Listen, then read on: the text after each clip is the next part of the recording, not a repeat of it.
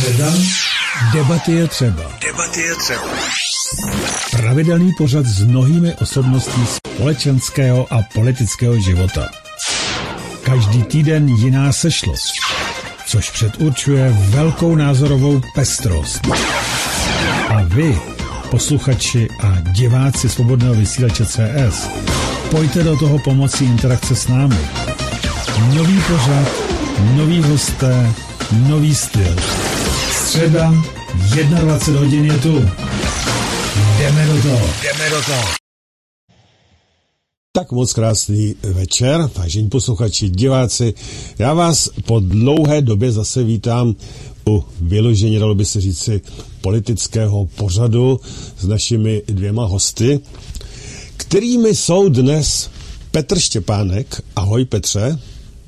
Ahoj Pavle. A Jaroslav Štefec. Eh, ahoj Pavle, Ahoj. také a zdravím i posluchače a diváky případné našeho nebo tvého pořadu.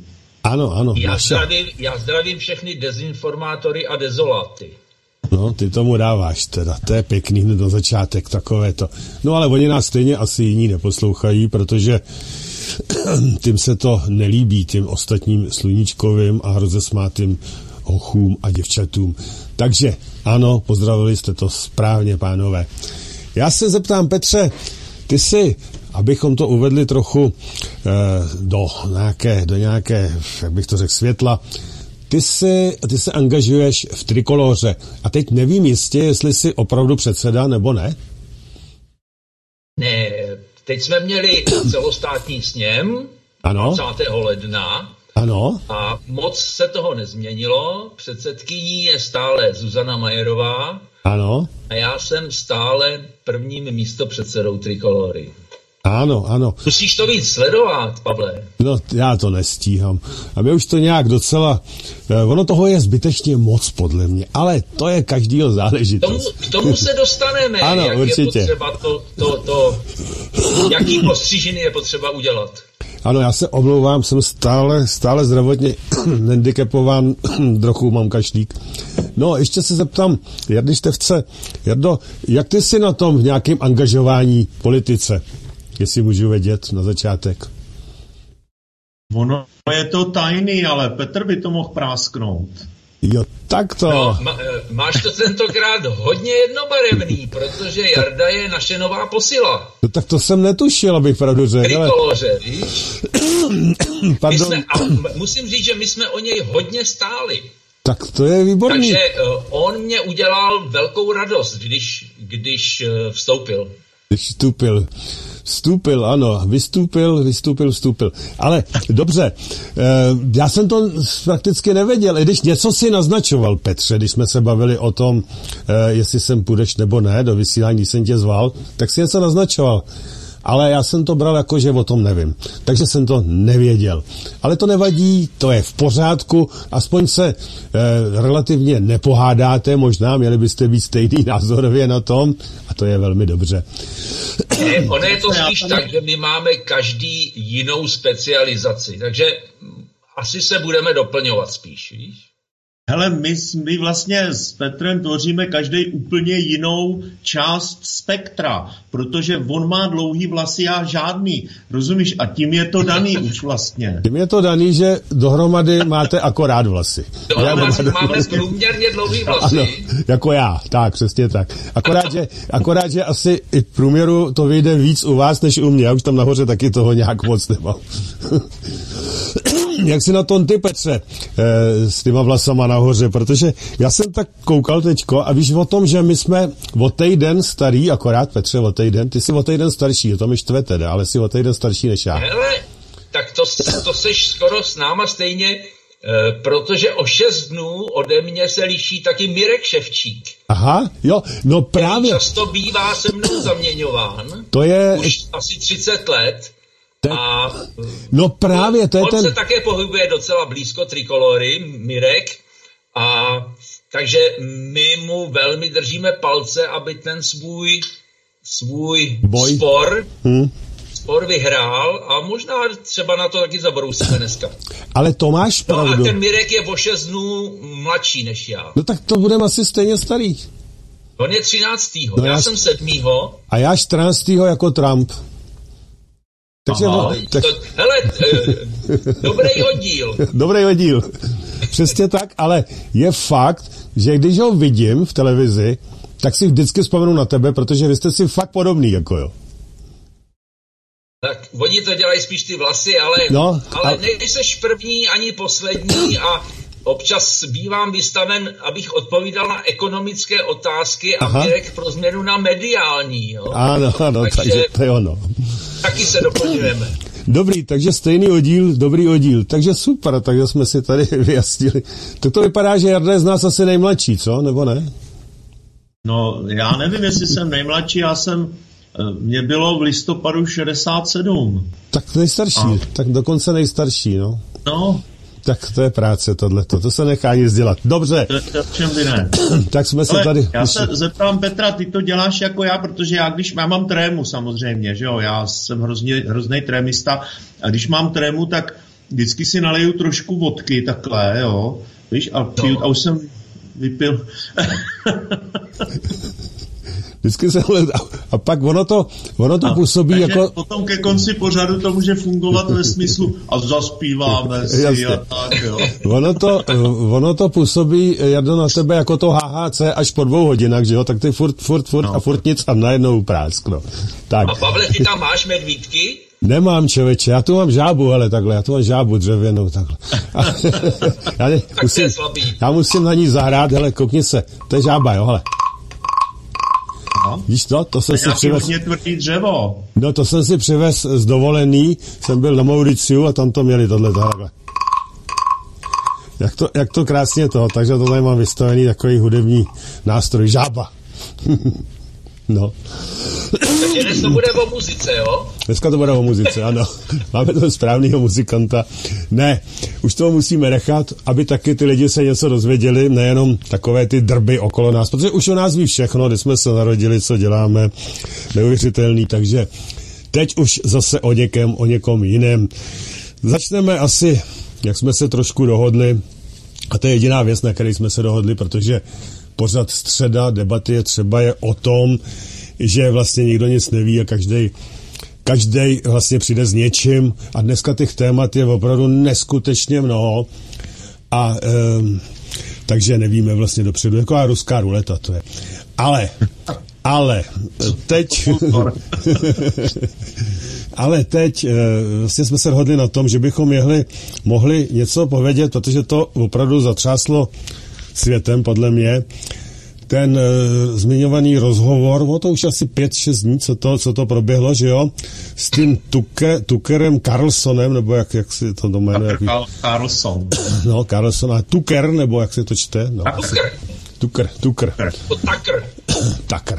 Tucker Carlson, který měl rozhovor samozřejmě s Putinem a byl to dvouhodinový rozhovor a opravdu ono ani tak nejde o to, eh, co tam, co tam říkal Putin, protože to bylo historicky podložený, to je jasný, tam není vůbec o čem prakticky hovořit. Jestli jste tam našli nějakou jeho chybu, nevím, já ne, ale co mi mnohem víc zaujalo, reakce eh, eh, těch, těch médií, našich především, ano, samozřejmě, jak zašli ječet a jak prostě to okamžitě schodili a jak tam ten Putin lhal a všechno tohleto. To je zajímavý, na to bych, na to bych rád, kdybyste mohli zareagovat, protože eh, o tom, co řekl Putin, to je celkem jasný, i když i to vám nechám se k tomu vyjádřit, ale na tu reakci. A začneme třeba Petrem ve prostřed, tak začneme Petrem. To si mě trošku předběh, protože já jsem chtěl navrhnout, abychom se tomu věnovali ze dvou stran. Mm-hmm. A tu první tu si pomenoval a tu druhou taky. A ta první je vlastně, jaké byly reakce Ano. A uh, respektive jaké byly čí reakce Ano. a ty jsi zmínil naše média. Já jsem to přirovnal, že, že jsem zažil takové deja vu. Deja vu ve smyslu, eh, já nevím, třeba rok 77, charta Karta. 77 Přesně, přesně. a Ano. jako všichni to pomlouvali, dokonce po nás chtěli, abychom to odsuzovali, Ano. ale přečíst jsme si to nikde nemohli. Ano. A naše média hlavního proudu samozřejmě spustila, co je ten Tucker Carlson za, za, e, za ptáčka a samozvance a já nevím, co všechno, ale že by pustili celý jeho rozhovor, samozřejmě s překladem, aby tomu všichni rozuměli, a nechali na lidech, aby se sami zamysleli, aby se sami rozhodli, nebo aby si sami udělali názor, tak to ne. Ale zajímavý je, že nejenom naše média, Čes, já jsem schválně si na to dával pozor. Česká televize, rozhovor, který v současnosti má 200 milionů shlédnutí na, na ty síti X. Eh, Česká televize jako ho vlastně v hlavních zprávách zmínila pouze okrajově jako součást jakýhosi šotu, který byl o něčem jiným. Taková bokovka. Eh, ten den v událostech v komentářích to vynechali úplně. Druhá spravodajská televize CNN Prima News ty byly Vofous lepší, ty se tomu věnovali, ale aby to rozebírali, tak pozvali politického zločince, bývalého předsedu TOP 09 a předtím člena ODS a ještě předtím člena ODA, e, současného europoslance a zároveň, protože on je mnohoobročník, tak on je zároveň ještě na pražském magistrátu. E, Jiřího Pospíšila. A, jasně. Ještě jsem zapomněl říct, že je to taky v souvislosti s, s tou pěvkyní Nětrebko, že je to kulturní barbar, tak tohohle toho politického zločince a kulturního barbara pozvali, aby tam komentoval tenhle ten rozhovor a k němu posadili nějakýho panáka, to jsem si ani nezapamatoval to jméno z nějaké úplně zbytečné neziskovky, nebo co to bylo, No a tak jsme se samozřejmě dozvěděli, je ten Tucker Carlson za, za, za, za prodance a samozvance, eh, ale a že vlastně Putin neřekl vůbec nic nového. A, no a to bylo asi tak všechno. No.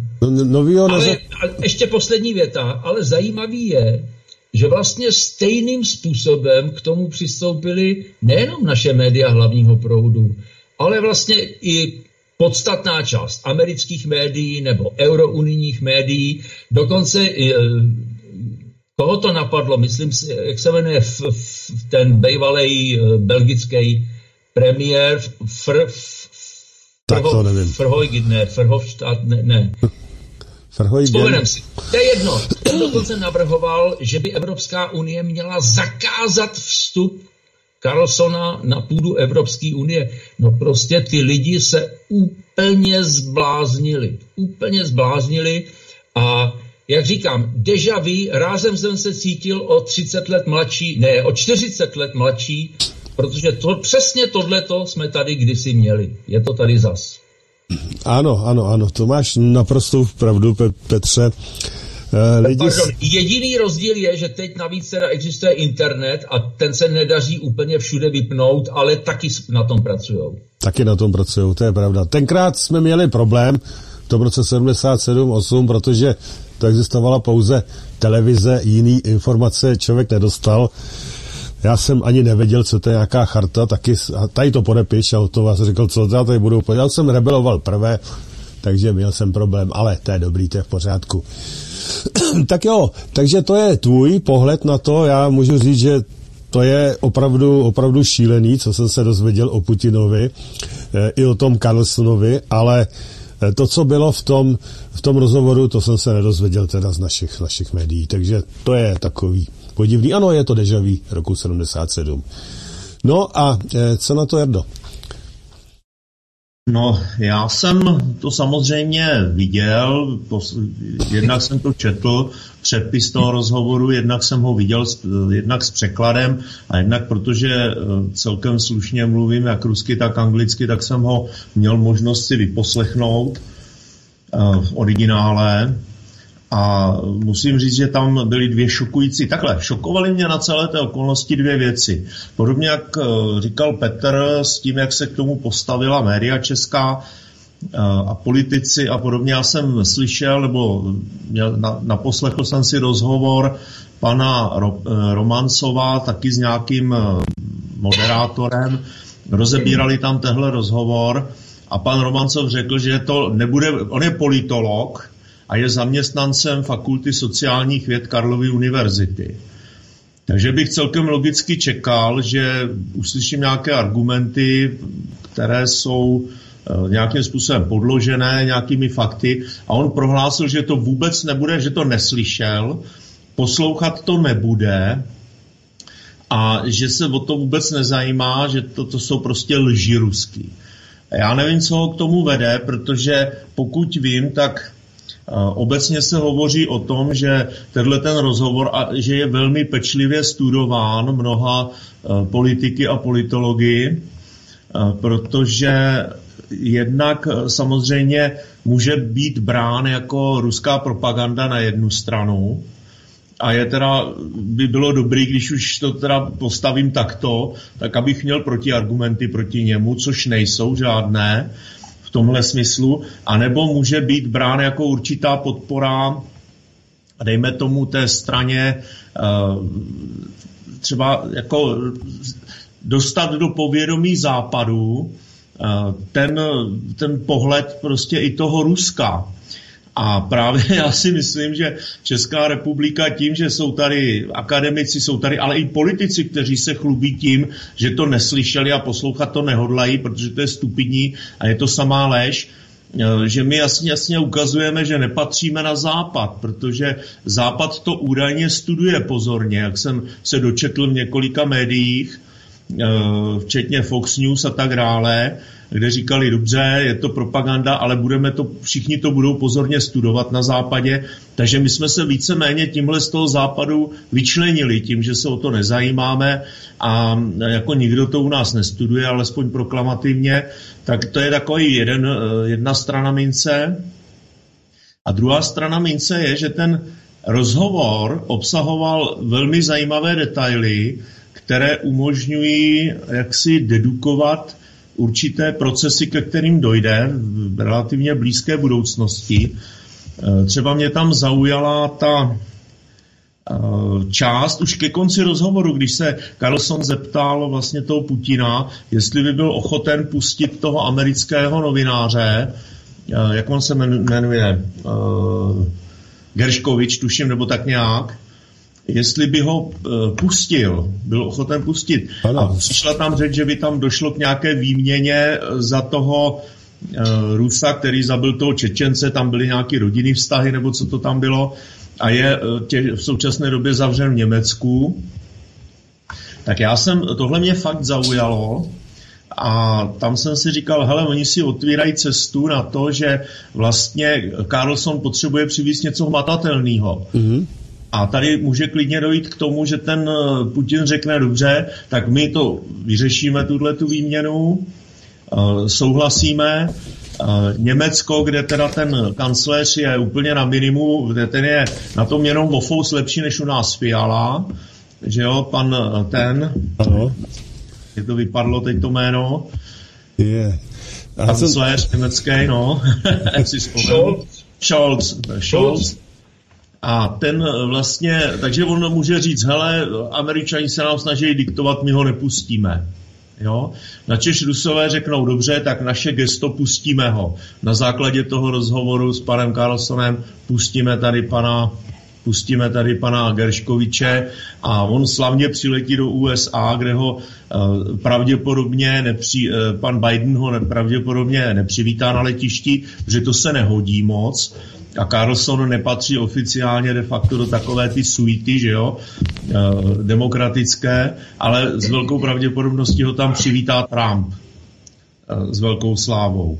Takže to bude další podpora toho, že Trumpův člověk, o kterém se obecně ví, že Carlson je Uh, on je echt američan, on není něco pro ruského nebo něco podobného. To je tvrdý američan, a myslím si, že ta návštěva v toho Ruska pro něj musela být obrovský překvapení svým způsobem.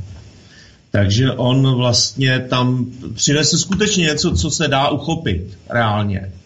A Němci si zlepší trošičku tam to svoje image, pan Scholz, eh, že řekne ne, my ho nepustíme a hotovo, ale potichoučku, pěkně v klidu, za půl roku potom on se asi vrátí i do toho Ruska taky a bude to nějakým způsobem vyvážené všechny tyhle, ty, všechny tyhle ty hry tajných služeb, protože mě tam zaujala jedna věc a on to krásně vyjádřil Honza Schneider v tom svém rozhovoru, který měl s paní Bobošíkovou, když říkal, strašně důležitým signálem, já už jsem teda jak ten Fiala, ale strašně důležitým signálem bylo to, ruce. Tady Ještě ty ruce tě chybí takhle pěkně. Tak, Putin když řekl, že jednají, spolu jednají zpravodajské služby uh, americká a ruská, že spolu jednají.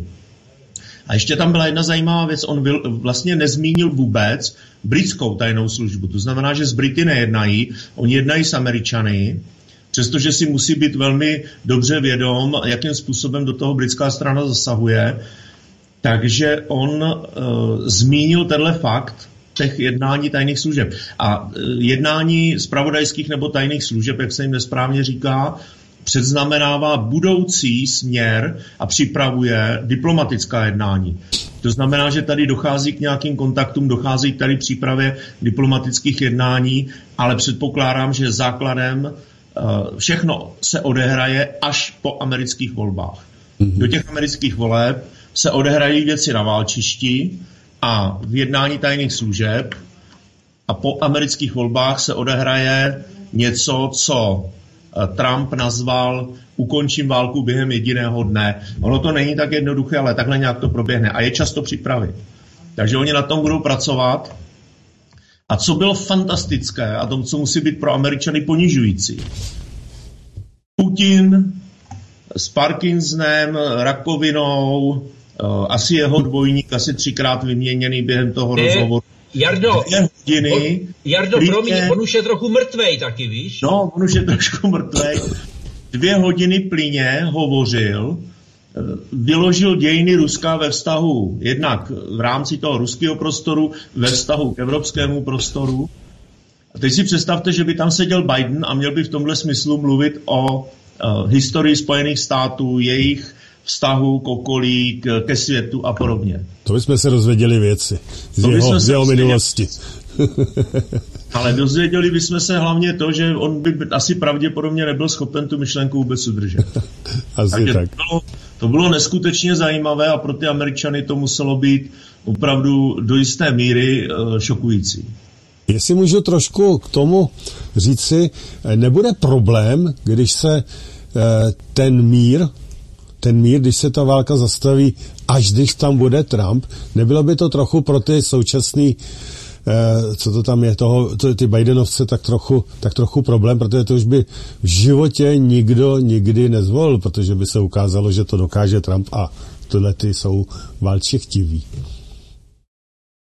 Já bych byl trošku v tom porcování medvěda, který ještě běhá po lese, trošku opatrný, protože přece jenom půl roku je půl roku do těch ano. voleb, nebo ještě sedm měsíců, nebo kolik to je.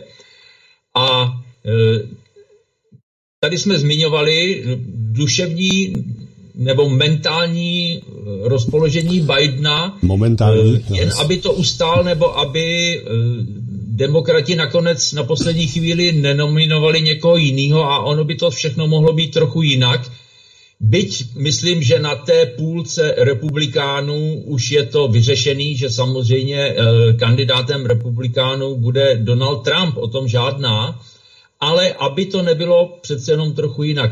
A ještě, když mám slovo, ještě bych doplnil Jardu, když on zmiňoval ten rozhovor s tím Romancovem, ono je to ještě půvabnější protože ten rozhovor s politologem a politickým geografem eh, Michalem Romancovem, který za naše peníze učí na té fakultě na Univerzitě Karlově, jak zmiňoval Jarda, tak s tímhletím člověkem, který ten rozhovor neslyšel, vedl, vedl řeč eh, redaktor, který ten rozhovor taky neslyšel a jenom mu o něm trochu vyprávěla jeho redakční kolegyně Petra Procházková. Tak naše média hlavního proudu jsou na tyhle ty úrovni a ještě, když jsme, když jsme u těch mediálních věcí, tak Jarda to taky zmiňoval. On zmiňoval ten vynikající rozhovor, který eh, ve svém pořadu, aby bylo jasno, s bezpečnostním analytikem Janem Schneiderem vedla Jana Bobošíková. 40 minut, všem to doporučuju, aby si, aby, kteří se o tuhletu problematiku zajímají, aby si to poslechli. A já to dávám do souvislosti s tou českou televizí, která něco, kterou si platíme, aby něco takového dělala. A tam se nám toho nedostává. Oni po nás pouze chtějí, abychom jim dávali peníze na tu jednostrannou propagandu a na to, že některá témata a některé osoby zamlčují, tak v porovnání to, co Bobošíková dělá za svý na internetu, tak kvalita toho je naprosto neporovnatelná s tím, jaký paskvil nabízí veřejnoprávní česká televize, které na to posíláme 7 miliard ročně. No, to máš pravdu, Petře, ale zase na druhé straně, uvědom si to. Když dělají rozhovor dva, kteří to neslyšeli, tento rozhovor, dělají to oba dva. No, zadání mají samozřejmě, zadání mají. A to je ideální stav. Představ si, že by to slyšeli a dostali zadání, že o tom mají mluvit tak, jak o tom mají mluvit. Dovedeš si představit, jak by se to ty hlavě motalo a pletlo, pokud teda ještě to mají nějaký svědomí a nějakou paměť. Dovedeš si to představit, takže to nemůže dělat nikdo jiný, než ten, který o tom nic neví. To Takže vlastně oni to pojali správně. Ze Naprosto správně. Naprosto no, správně. Tak to gratulujeme, gratulujeme. No, to je, to je ideální stav tohleto. Jo, ten Romancov, no tak co, jako, kdyby se do toho pustil, představ si, tak on by neměl co kritizovat, on by neměl, on by se strapnil, že jo. Tak radši řekne, ne, já jsem to neslyšel, ale když chcete, tak já vám tady řeknu to, co chcete slyšet. No a je to ideální, ne? Eh, posluchači eh, neznalí v české televizi, který to taky nebudou poslouchat přece. Stejně tak, jako nebudou poslouchat tito lidé svobodný vysílač, přece nějaký dezinformace, nebo to, to nebudeme poslouchat. No tak ty to vemou úplně v pořádku. Všechno je, jak má být a nic se neděje. Ideální Ale stav. Já si veřejno, když už teda tu veřejnoprávní televizi povinně máme, a já vždycky říkám, že žádná danost to není, že to tady musí být na, na, na pořád. Ale dejme tomu v evropské tradici e, veřejnoprávní média existují a ani u nás není 101 poslanců a 41 senátorů, kteří by to zrušili. Tak když už ji máme, tak by měla naplňovat svůj zákon. To znamená ten zákon, který předepisuje, že má být objektivní, vyvážená, pluralitní, všestraná a tak dále a tak dále. Takže v mé představě jako skutečně svobodných médií, e, která dělají tu veřejnoprávní službu, já si představuju, že v těch událostech, komentářích by si tam pozvali třeba toho Honzu Schneidera nebo někoho podobného proti němu třeba toho Michala Romancova nebo kohokoliv, nebo nějakého Votápka nebo, nebo, nebo nějakého jiného takového panáka. To, ty to nechápeš, no, Petře, to by byl průse. A ono by se vidělo, kdo je blbec a kdo to má v hlavě srovnaný. Ty, ty, ty to nechápeš. Ty to nechápeš, takhle poslední, to nejde. Poslední věc, já bych se ještě rád zmínil o ruským narrativu. Eh, my tady docela správně říkáme, že jako dejme tomu z 80, z 90% my, kteří se o to zajímáme, tak pro nás ten Putin vlastně nic zásadně nového neřekl. Byť ten jeho historický exkurs byl sice dlouhý, ale vlastně zajímavý. Eh, teď mě upadla, eh, utekla myšlenka, ale já si vzpomenu. Povídejte. to je pěkný. A my máme mít myšlenku, jo? Ne teďko, když tebe uteče. No, tak možná, možná Jarda k tomu něco taky ještě dopovíte k tomu. K tomu. No. Ne, jo, jo, jsem si, já jsem říkal, no, jsem to říkal. ruský narrativ, jo? jo, narrativ, A, ano. Pro mě to nic nového nebylo a my jako Trikolora den po té agresi jsme vydali stanovisko k tomu, a v něm jsme konstatovali, že e, pokud nebudeme brát v úvahu všechny děje, které e, tomu 24. únoru roku 2022 předcházely, takže se nemůžeme dobrat nějakého normálního konce.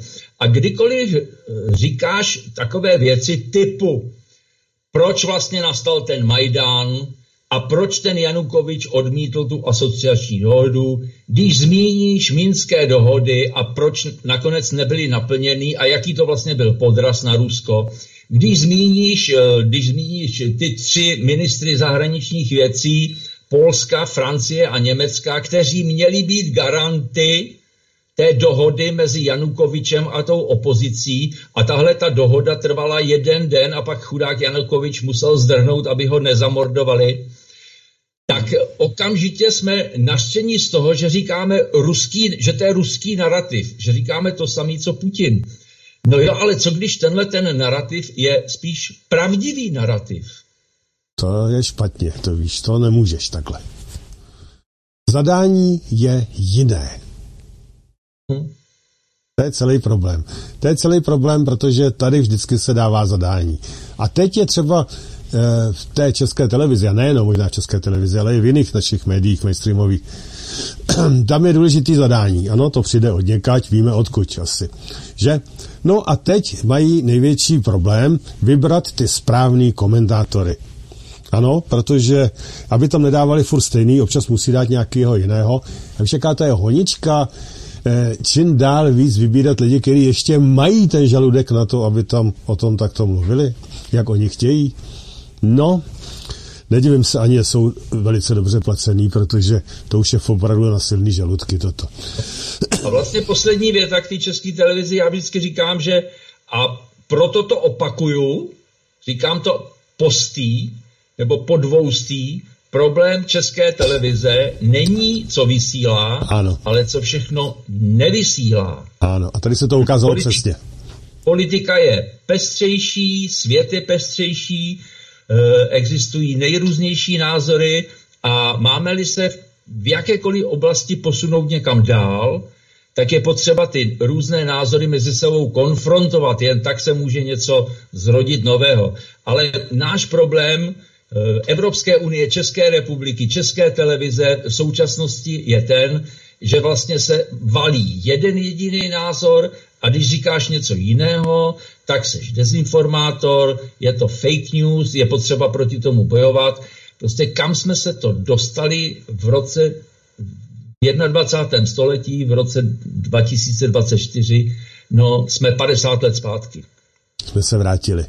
Ano, No a dáme slovo eh, Jardovi Števcovi. Určitě tady přemýšlí dobu poslouchá, co k tomu řekne, tady k tomu ještě, co říkal Petr Štěpánek. Tak eh, ono k tomu není moc co dodat, jo? protože samozřejmě ty informace, které padaly v tom rozhovoru, ty je nutný velmi, velmi zásadním způsobem sledovat. To ukázal jak ten rozbor právě toho Honzi Schneidera, Eh, kde ten, tam skutečně to bylo neskutečně zajímavé a to opravdu doporučuji.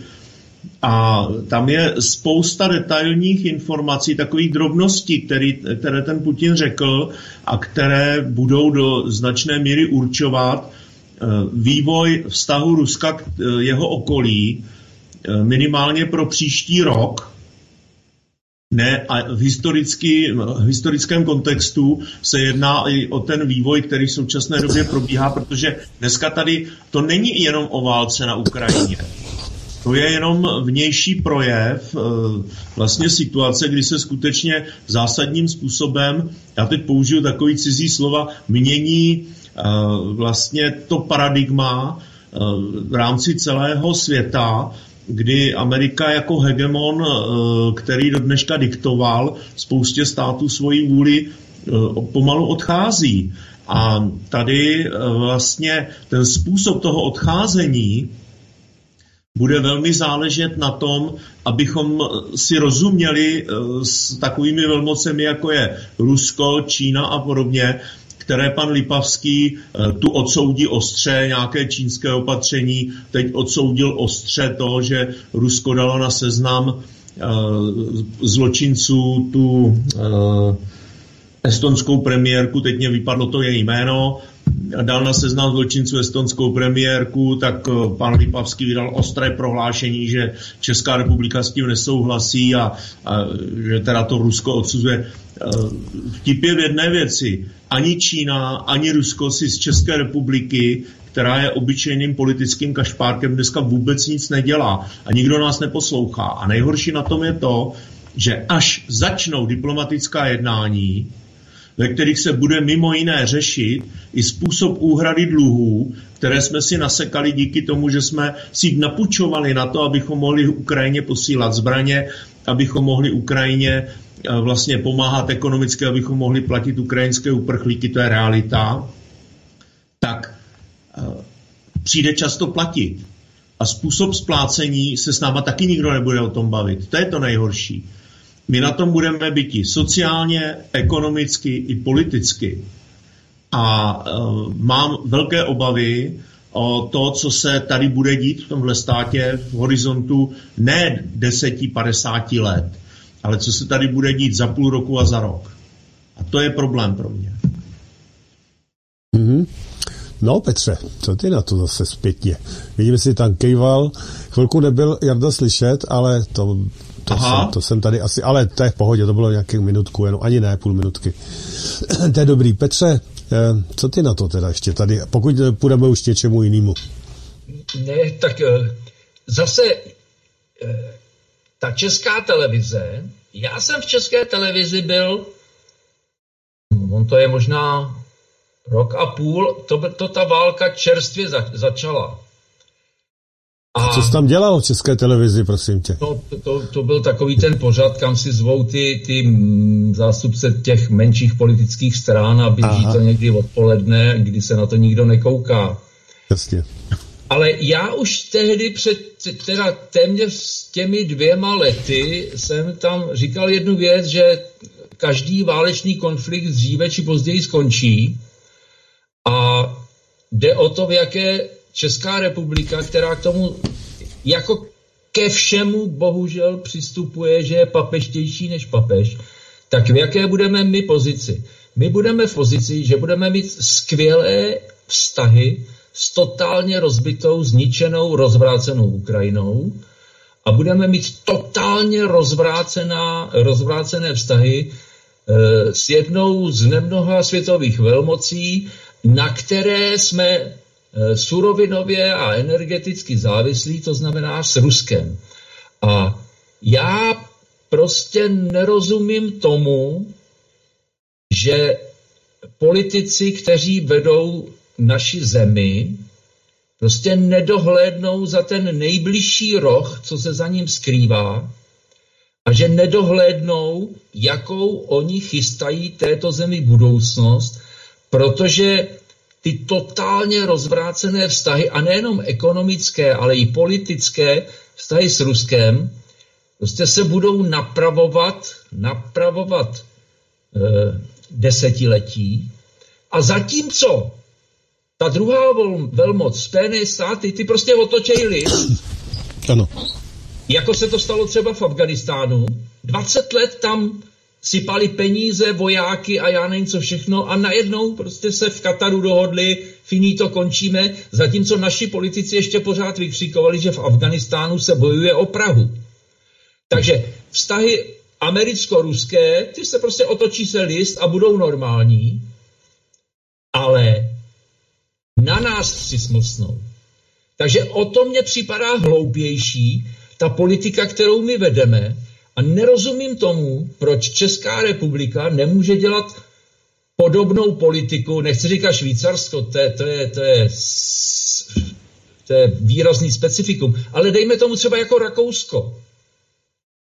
Proč, proč, proč neděláme politiku úměrnou našemu významu a naší velikosti?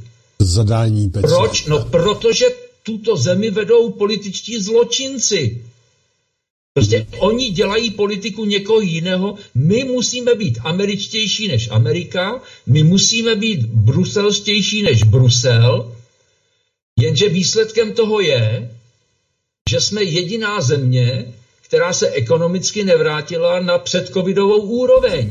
Hmm. Takhle hrozně to vedou a v tomhle svrabu oni nevymyslí nic jiného, než že si nakoupíme nakoupíme eh, letadla F-35, prostě to nejdražší, co existuje a co vlastně vůbec na nic nepotřebujeme. Kdo to potřebuje? Potřebují to američani pro své potřeby a potřebují to z ekonomických důvodů, protože je to pro ně skvělý kšeft. Ale že by to mělo jakýkoliv užitek pro nás, o tom asi by uměl daleko lépe promluvit Jarda. Promluvit Jarda. Přesně tak. Petře, jestli mohu ještě, ty si tam říkal, jaký budeme mít těžký vztahy, eh, až to všechno tohleto nějakým způsobem, pokud možno dobře skončí.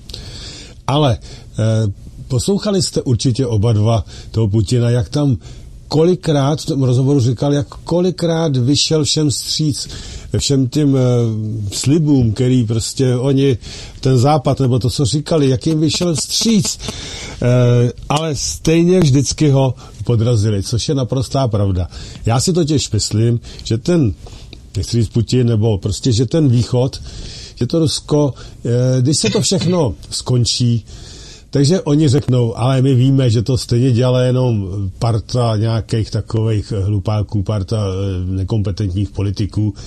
Eh, přece to nebudeme dělat jako kolektivní vinu, házet to na vás, vy takový nejste a urovná se to. Záleží jenom na tom, kdo tam samozřejmě potom v té vládě a v té politice bude. Myslím si, že takhle to dopadne. Z toho bych strach neměl, protože krásně jsem z toho rozhovoru, jak jsem říkal, eh, s tím, eh, s tím Putinem a Carlsonem jsem prostě odečet to, že Putin se nechcem stít. Naopak chce vycházet vstříc a všechno tohle to on ví moc dobře. Eh, taky, taky z toho důvodu, že jak je to dlouho, to po tom rozhovoru nějak taky, on opravdu v rámci dobré vůle vydal prohlášení, myslím vůči, vůči USA, že by chtěli jednat o míru na té Ukrajině, ty Rusové. A jak to dopadlo? Slyšeli jste to, viděli jste to, pánové? No, on prostě e, celý ten západ, nebo respektive západ možná ne, ale naše média z toho zase udělala jeho neskutečnou slabost. Hele, Putin chce jednat o míru, tak to teda, ale to je slaboch pěkný. jo, to my chceme to, to my to chceme e, prostě e, stále válčit. A možná, že Jarda k tomu něco řekne tady k tomu. Slyšel jsi o tom nebo ne? Já jsem to nějak zaregistroval, tohleto. Samozřejmě tam proběhly, ta, probíhala jednání eh, bezprostředně po zahájení té války, probíhala jednání v Turecku pod gescí Turecka. Eh, Jardo, jestli a... můžou, ale to bylo teď hned, to, to je tak tři, čtyři dny starý. Co uh, vím, že proběhla, infor, proběhla informace, že uh, Putin že nabízí ano. západu mír, že zoufale ano. potřebuje mír ano. a potřebuje jednat s tím západem. Ano, přesně. Já tohleto, tehle informaci nevěřím z jednoho prostého důvodu, není tam proto nejmenší důvod. Je možné, že tady proběhlo, že tady proběhla některá jednání, která nebo právě na té úrovni třeba zpravodajských služeb došlo k nějakému úniku, ale pokud se jedná o míru, tak e, pokud se jedná o ukončení té války, já teď nebudu říkat o míru, to je něco jiného. Ukončit ano. válku a e, vlastně získat mírový život, tak jak se to povedlo po druhé světové válce, kdy my jsme získali něco, co v Evropě do té doby bylo neskutečné. My jsme tady získali prakticky 80 e, let míru v Evropě. Ano. A to tady snad nebylo historicky za posledních 500 nebo 600 let. Takže uh, ano, myslím si, že tady dochází k některým nabídkám, ale uh, on, tam k tomu byla informace, že uh, Putin se nehodlá vzdát. To jsou, to jsou, jednak mě fascinuje to, že všechno je vztahováno vůči Putinovi. Ano. I když on samozřejmě je prezidentem, takže logicky se nehodlá vzdát. Tady se píše USA se nehodlá vzdát a tady je to Putin, protože tady je spíš o tom, že se skutečně nehodlá vzdát eh, spíš to Rusko jako takové, protože když má Putin podporu eh, téměř 80% obyvatel, ne víc, tak samozřejmě logicky řeknu, je to Rusko, není to jenom Putin. Ano.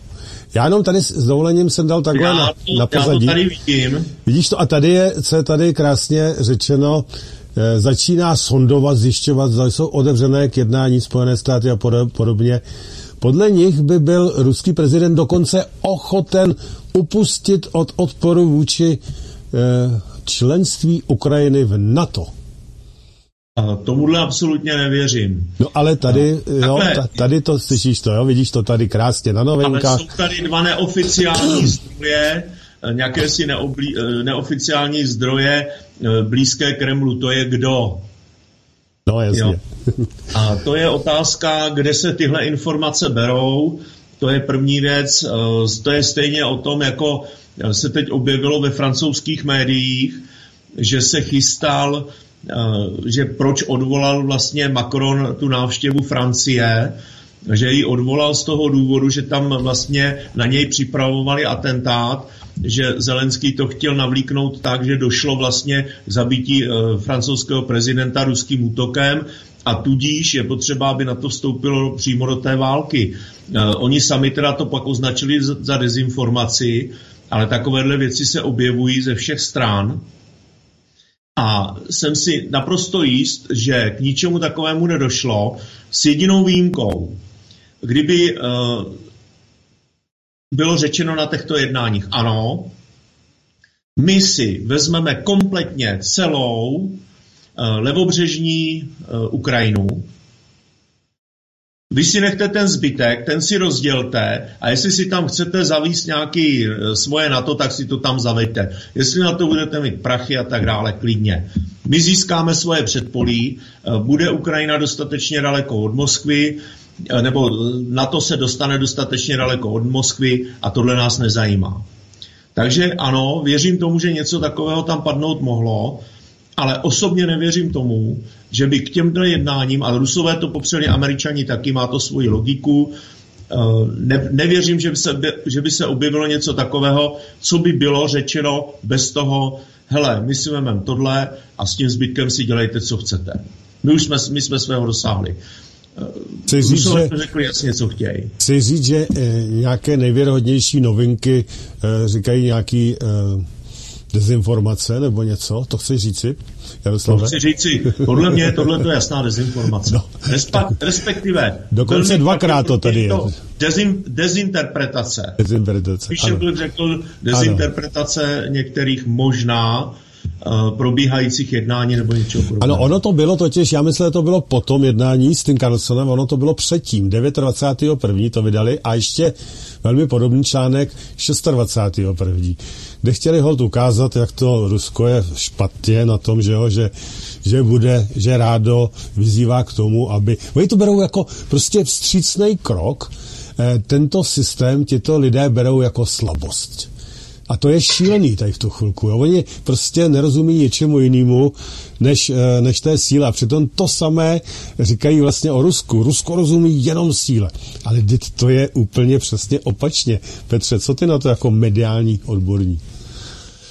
Tak já myslím, že to není spravodajství, to je propaganda, co, co, nám tady, co nám tady balej do hlav a v rámci té propagandy se občas objevují takovéhle poloinformace nebo, nebo z podivných zdrojů a samozřejmě má to eh, jeden jediný cíl, prostě to věčné spochybňování Ruska a jeho motivací a Putina a tak dále a tak dále. A já chci říct ještě jednu věc k tomu Putinovi. Já jsem nedávno psal nějaký text a připomněl jsem tam vlastně na margo toho, jak oni ti zdejší politici nebo novináři prostě o něm hovoří jako o šílenci, o Putlerovi, o ruském Hitlerovi a tak dále a tak dále. A já jsem si vzpomněl, ono už je to pár let, ale e, slavný americký režisér Oliver Stone natočil s Putinem tenkrát, já nevím, bylo to čtyřdílný nebo dokonce šestidílný rozhovor a to bylo velmi zajímavé, jak si ten Putin, který už tehdy u nás byl vykreslován, ještě jako menší zločinec, než je vykreslován teďka. Ale přesto to bylo zajímavé eh, slyšet, co on říká o tom Rusku a proč postupoval, eh, když se ujal vlády v Rusku, tím způsobem, jak postupoval, proč tam zatočil s těma oligarchama. A já jsem si říkal, no, kéž by Eh, prezidenta, který se takhle stará o vlastní zemi, jsme měli my, kéž by e, takovýhle politici e, byli na západě a ono ne. A teďka, další příklad je teďka ten rozhovor s tím Takerem, Carlsnem. E, no, přece normální člověk, který si ten dvouhodinový rozhovor poslechne a dá si v hlavě dohromady ty Putinovy historické exkursy a jak to dává do souvislosti a politické souvislosti, já nevím, posledních 30 let, politické souvislosti Majdanu a proč vznikl a kdo za ním stál a co následovalo, proč Ukrajina nepodepsala asociační smlouvu a jak to pokračovalo a co se odehrálo v Oděse, co se odehrálo na Donbase a jak oni byli nuceni na to reagovat. No, takhle nehovoří šílenec. A problém je v tom, že přece máme limit, nebo má limit svět normální vztahy s Ruskem, tak přece musí poslouchat, co to Rusko říká a ono to říká ústy svého prezidenta. A když to nebude brát v úvahu, tak se samozřejmě nějakého normálního světa, normálních vztahů nedobereme. A to je přece úplně špatná politika, to je úplně špatné pokrývání zpravodajství, protože máme-li se něčeho dobrat, tak prostě nemůžeme nebrat v úvahu to, co říká vlastně největší jaderná mocnost světa. No, to jsem se rozvohnil. Hluboce souhlasím. Teď jsi se tak rozvohnil, že jsem nečekal, že to tak utneš, takže byl takový no, krásný. No nejlepším se má skončit, ale to byl moc dlouhý, ale myslím si, že co jsem chtěl říct, jako prostě on to má být partner k rozhovoru a ne, že propagandisticky toho člověka obžalujou v Hágu, že je válečný zločinec. To já se potom musím ptát, jako je válečný zločinec taky Bill Clinton, jak bombardoval Jugoslávii. Já jsem tam stál na té citadele v Bělehradu nedávno a představoval jsem si, jak tam padají ty bomby a jak tam zničili všechny ty mosty, co tam vedou přes Dunaj a přes to, se jmenuje Sáva, ta druhá řeka. Dráva, no. Sáva, ano. A nebo byly nebo nebyly váleční zločiny, to co, to, co prostě jsme my napáchali v Iráku, kde jen tak mimochodem podle nějak, některých údajů zemřelo milion lidí. Proč zemřelo v Iráku milion lidí, když vlastně ta naše vojska tam vstoupila na základě vylhaných argumentů? A tím nehájím, tím nehájím, že, že eh, jak se jmenoval diktátor irácký, eh, Sad, eh, Saddam Hussein. Saddam Hussein. Že to nebyl zločinec. Samozřejmě, že to byl zločinec. No ale počkej. Uh, Muammar Gaddafi v Libii byl taky svým způsobem zločinec, ale dokud tam vlády ty, ty zločinci, tak ten Blízký východ, jak si měl aspoň jakýs taký zřád. Teďka výsledkem toho našeho vývozu, vývozu našeho způsobu života je to, že uh, Severní Afrika, Blízký východ a já nevím kam dál, jsou prostě rozvrácené regiony. Mm-hmm.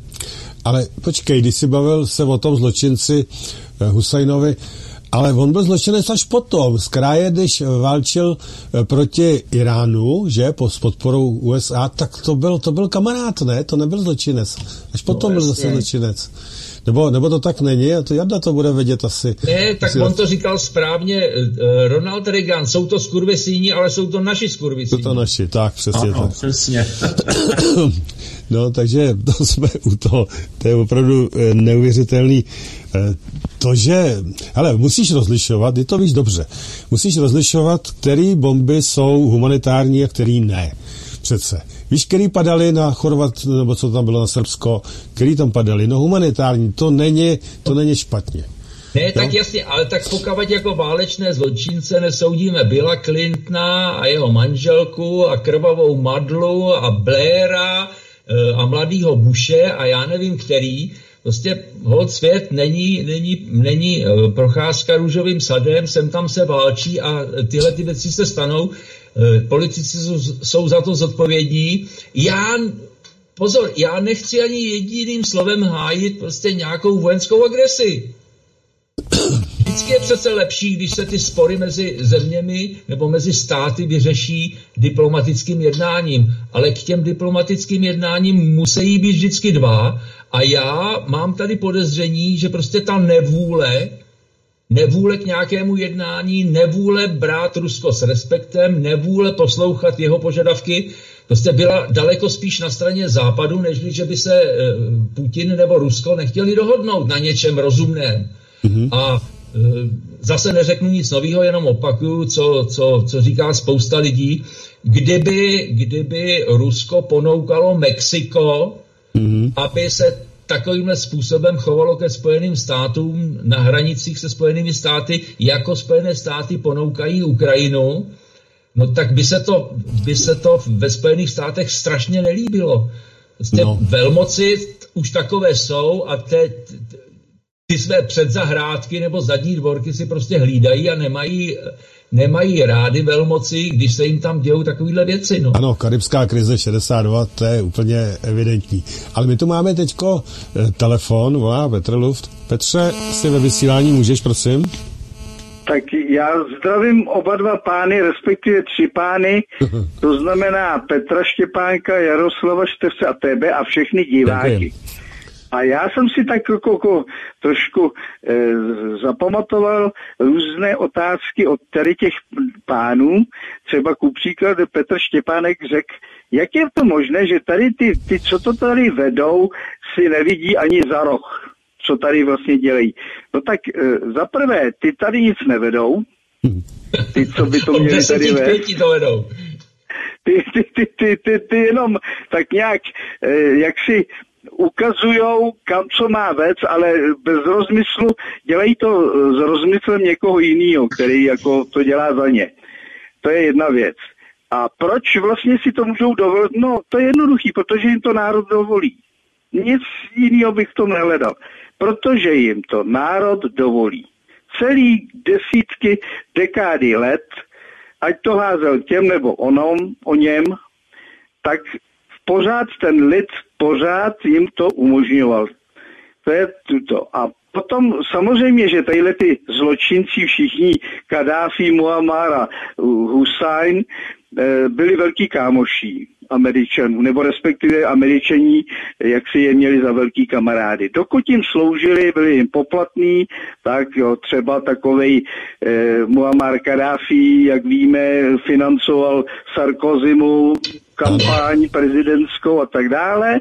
No ale zároveň eh, na, na, na dluh brali nejkvalitnější libijskou naftu, si... Italové, Francouzi, všichni, udělali si na to technologie, takže na no. tom byli docela za, zaháčkovaní, závislí a brali na, na, da, dostávali to vlastně jako e, půjčku nějakou takový, e, a teď, když se to mělo eventuálně platit, no tak se stali nepohodlný, takový Kadáfi, který údajně byl národně osvobozenickým bojem Libie e, zlikvidovaný, což byla blbost, protože za od něho zavraždil francouzský agent, že jo. Hmm. No a po Husaň něco podobného, takže když se jim stali nepohodlný, tak je nějak eliminovali, že jo, nechci no. říct nějak a to by si měli no. podle všeho uvědomit všichni ty přisluhovači toho západu, ano, především u nás, protože no, to už to opravdu přání, jak dopadnou v případě, že se stanou nepohodlný a to no, dlouho no, nebude trvat. Takže, takže eh, takový Kadáfi, eh, který z Libie udělal jednu z nejbohatších a nejrozvinutějších poštěstánkách zemi. Eh, před ním jeho táta eh, byl v tom období, kdy byla nejchudší, že jo, tak tento pozdvih a, a tak ho museli no, ale, likvidovat. Ale byl to diktátor, pochop to, tak přece, to diktátor, i když to, to udělá dobře, i když to dělá dobře, nevadí, je označený za diktátora, stane se to a, no a už, už, už je špatný, musí se A teď bych to chtěl tak. nějak schrnout, abych tady dlouho nekecal. Tohle to, co tady říkám, a říkají tady to eh, kolegové a mají daleko lepší vědomosti o všem tutom, tak to no, víme my a na nějakých pár, pár, pár lidí, eh, můžu říct pár klidně tady v tom státě, který to ví a který jaksi eh, všetně toho, co teď hovoril tak Carlson s Putinem, to všechno ty lidi ví, ale bohužel většina národa to neví, respektive to nechce vědět. Nechce vědět. Poslouchá mainstream a ty si tam říkal, ještě další to navážu na to, co si ty říkal, že oni mají velký problém eh, těch komentátorů z toho mainstreamu, aby eh, zodpověděli všechny ty věci, které oni chtějí, jak by měli vypadat. Omyl. Těch je hrozně. Všimněte si, a občas se nějaký kdo komentuje, to si nemůžou dovolit. Kdo komentuje. To jsou všechno absolventi humanitních oborů mm-hmm. A jejich jsou hlavně mezi 20. a 30. Mm, věkem života, ty komentátoři, a těch je mraky. Mm-hmm. To, těch jsou desítky který normálně dostanou nějaký noty a teďko to tam eh, u, u dlouhý, dlouhatánský články napíšou erudovaný všechno, ale to není z jejich hlavy. To mm. jako, ale jsou mladí, progresivní, tak je tam nasadí, takže není problém, aby okomentovali to, co se má no. okomentovat. Ani náhodou. Takový romancové, mitrofanové a další tuhle ty, ty už jsou profláklí, tak musí nová krev a tato zmákne levou zadní. Všechno. No, no, ale už to vypadá a značně nevěrohodně teda, no ale dobře. No ne, to je jak pro koho. Kdo je, kdo je neznalej, tak to, tomu to může znít jako krásná, jaksi pravda, úžasná, no ale ty, kdo to ví, starají se, eh, schání si dlouhodobě kontinuálně vědomosti, tak ty jim na to nemůžou skočit. To jako ani náhodou. A to je asi tak všechno. Děkujem. Takže já děkuji pánům eh, za další minuty, které budou teď ještě komentovat a mějte se krásně. Ano, já nechám reagovat, ještě, teď je na řadě asi Jarda Štefec, eh, nechám reagovat na tento hovor, jestli chceš, pak bychom dali nějakou písničku a takovou pauzičku. Já bych tady jenom doplnil asi jednu věc. Největší problém, který eh, je se současnou politickou nomenklaturou, nebo já nevím, jak bych to řekl, protože to jsou samozřejmě lidé, kteří jsou dosazeni konkrétními politickými stranami podle pokynů lidí, kteří stojí za a nad těmito stranami, je, ten, je jejich absolutní nevzdělanost. A bez ohledu na to, že tady máme premiéra, profesora politologie, tak ta jejich úroveň znalosti historie, jejich úroveň znalostí zásad, základů politiky, reálné politiky a diplomacie na úrovni státu je naprosto zoufalá. A to, co dělají, já jsem téměř, osobně jsem téměř přesvědčen, že to dělají, jak nejlépe to umí. Bohužel, a ta situace je taková, jaká je jenom proto, že oni prostě neví, co a jak mají dělat a to berou si poradce, kteří jsou na stejné úrovni jako oni, jsou zakukleni ve stejných bublinách e, myšlení, které je daleko od reality, ve které my normální lidi běžně žijeme. A co je na tom nejhorší, e, český stát nefunguje jako stát. Rozpadla se státní zpráva, která za normálních okolností udržuje stát v chodu. V České republice nemáme státní zprávu schopnou udržovat stát v chodu.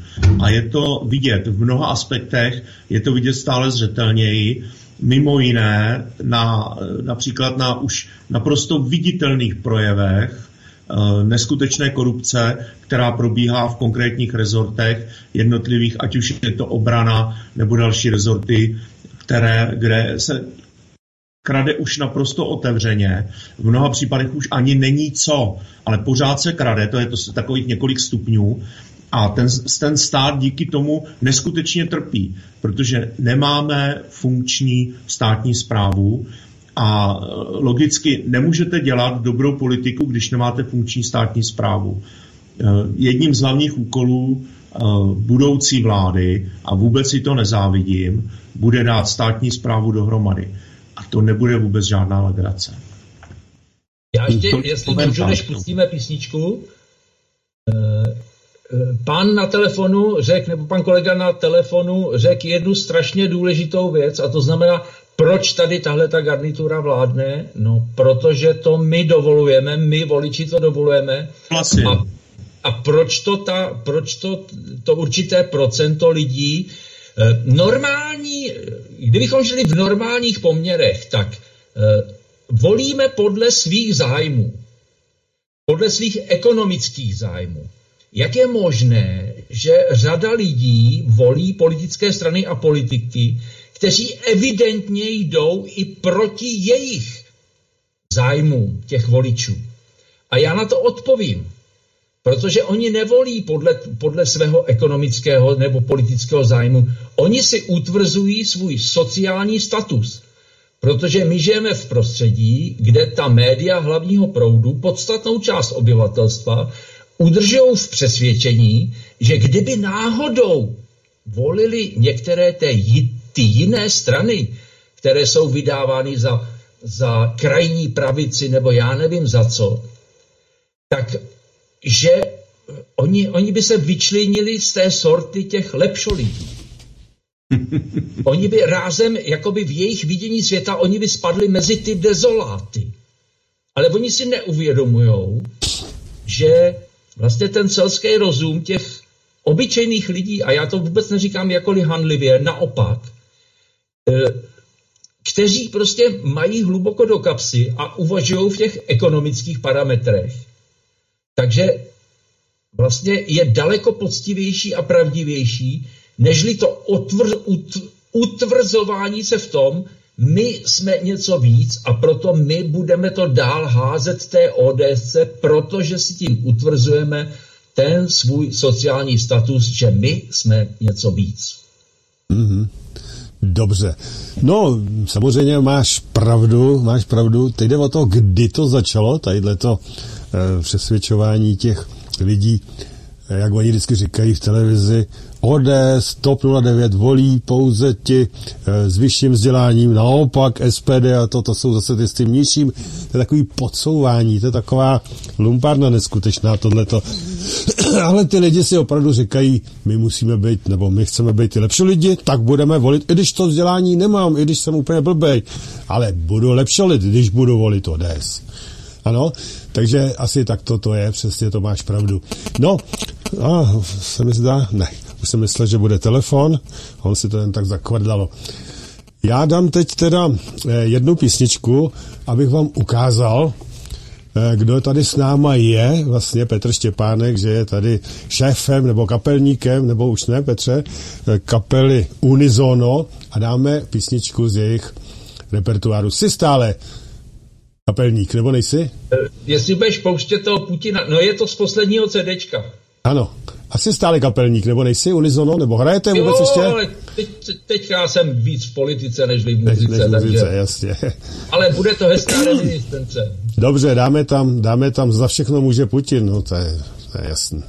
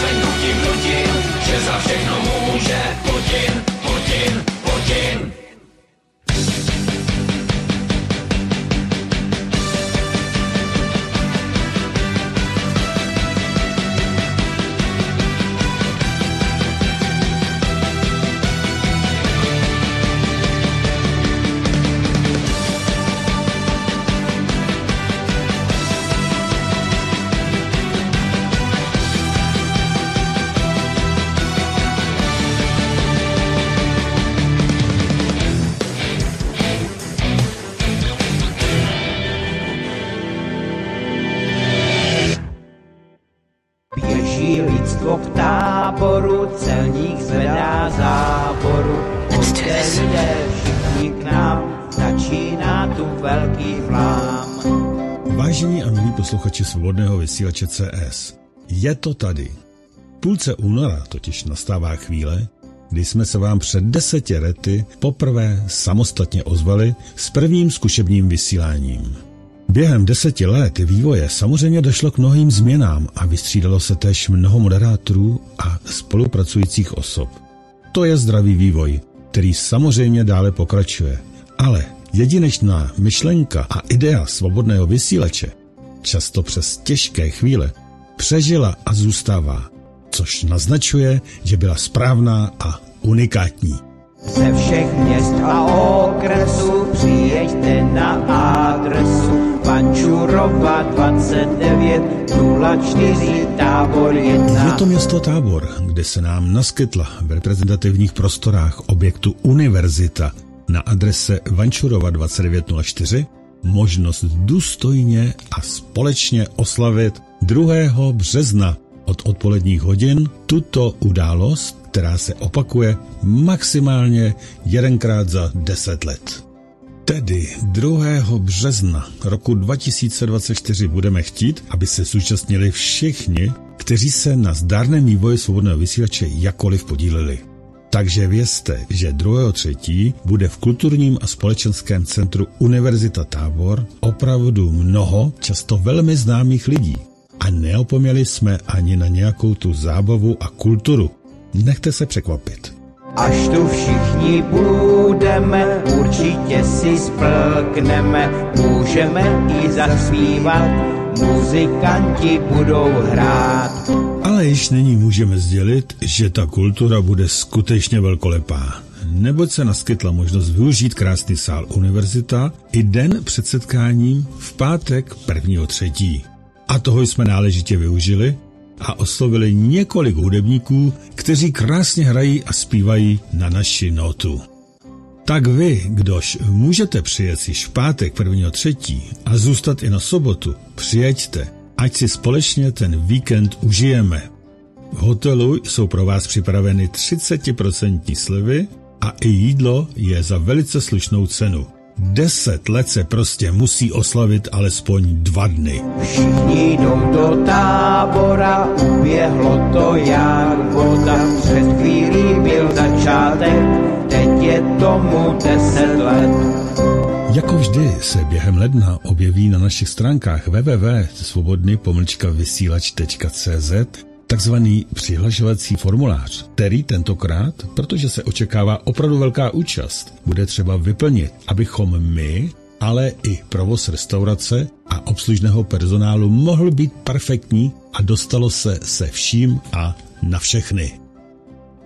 Udělejte si tedy vy všichni, které svobodný vysílač během deseti let nějak zaujal, čas o prvním březnovém víkendu a přijeďte do krásného historického města husických bojovníků do tábora. Přihlašte se ve formuláři na www.svobodný vysílat.cz a přijďte skoro všichni. Schválně říkám skoro všichni, protože i když v sálu je dost prostoru asi pro 400 lidí, určitě byste se všichni skutečně nevešli. A nebojte si sebou vzít i děti. V areálu je pro ně připraven dětský koutek. Těšíme se na vás na setkání svobodného vysílače k desátému výročí založení. Takže ještě zopakovat Kulturní centrum Univerzita Vančurova 2904 tábor 1. No tak slyšeli jste to. Jestli pak vás, pánové, to trochu nalákalo, se tak nějak ta pozvánka.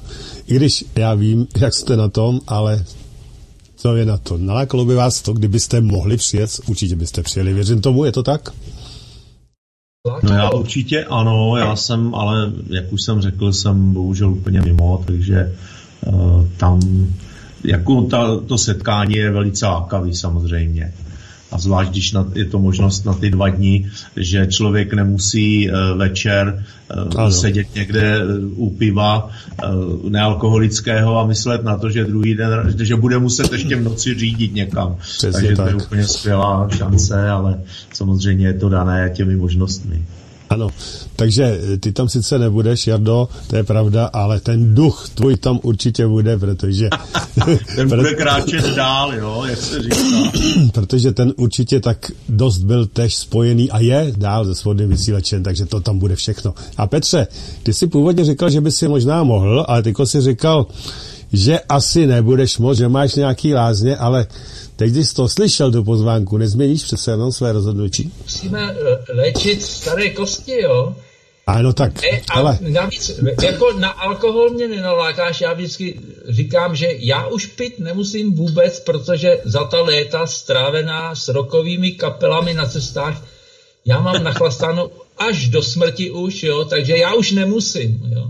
To jsme na tom stejně, to jsme na tom opravdu stejně, ale je fakt, že ty máš ty kosti o týden starší, takže to je pravda. No. Takže to se bere. to se bere, to tvá připomínka. Musíš do lázní, no já ho, co to tam budu muset uh, zatáhnout i za tebe, nedá se nic dělat. tak jo, ale kdyby náhodou... Počkej, Pavle, říkal si, že bys to zatáh za nás. Určitě, a za určitě. mě taky, že jsme tam přijeli. Určitě, určitě. Tohle je dobrá nabídka. to, to, to, radši to nebudu... Ruším vys... lázně a... Přijeď, určitě, zatáhnu to za vás. Láska to zaplatí, skvělý, Ale zase neříkej to jako pro všechny, jo, to bych ne, nezvládl, ale vás dva, jo. Dobrý, pořádku. Takže je to na vás posluchači a diváci uh, ví, jak to teda je. Je to škoda, no ale ono tam bude i dost ostatních ještě zajímavých lidí. Určitě, určitě. Ty, co se hlásili, je tam opravdu dosa. už, je, už teď je tam přihlášeno skoro 200 lidí, jako takových těch, eh, kteří tam jsou jako dřív jako posluchači nebo jako diváci a dalších, já nevím, minimálně 50, 80 lidí to bude z těch, kteří eh, tady vystupovali někdy na svobodném vysílači a ty já tam chci samozřejmě taky, protože se podíleli na tom zdárným vývoji svobodného vysílače. Tak, a teď jsme, když to mám nějaký nahlas, nebo co ne, to úplně zkresluje. tak teď jsme eh, vlastně to tak trochu okecali a e, máme tu nějaký další téma. E, možná bychom už mohli trochu nechat toho, toho Putina být, protože oni mu dost dají zabrat eh, ty naše média, ale eh, teď, co, nás, co se tady chystá na nás? Co vy říkáte, pánové, na to? Já nevím, začneme třeba u, u Jardy. ten je dneska trošku eh, mín, povídá, než, než ty, Petře, tak začne u něj. Ale hele, máme tu ještě telefon nejdřív. Tak doufám, že mi jde zvuk, jo, to je v pořádku, to se vždycky leknu. Já to vezmu teda do vysílání, telefonní mají přednosti. Tak prosím, jste ve vysílání, můžete mluvit. Halo? No, jste ve vysílání rovnou, můžete.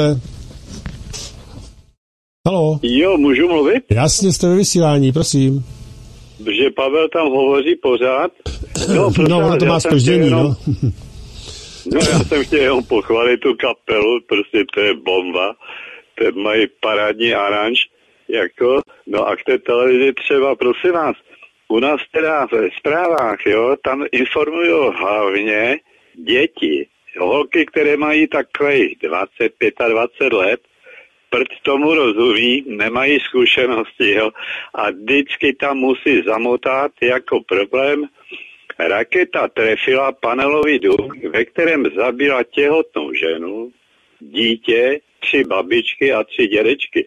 A to je, to je po každé ve zprávách furt stejná nota, jako jo, čili to mají od režiséra, prosím vás, tak to musí vypadat, jako jo. Pozor. A ty si lidi fakt myslí, že ten Putin je fakt takový vrah, má perfektní, perfektní naváděcí systém raket, že to vždycky trefí buď nemocnici, školku nebo tržiště, jo.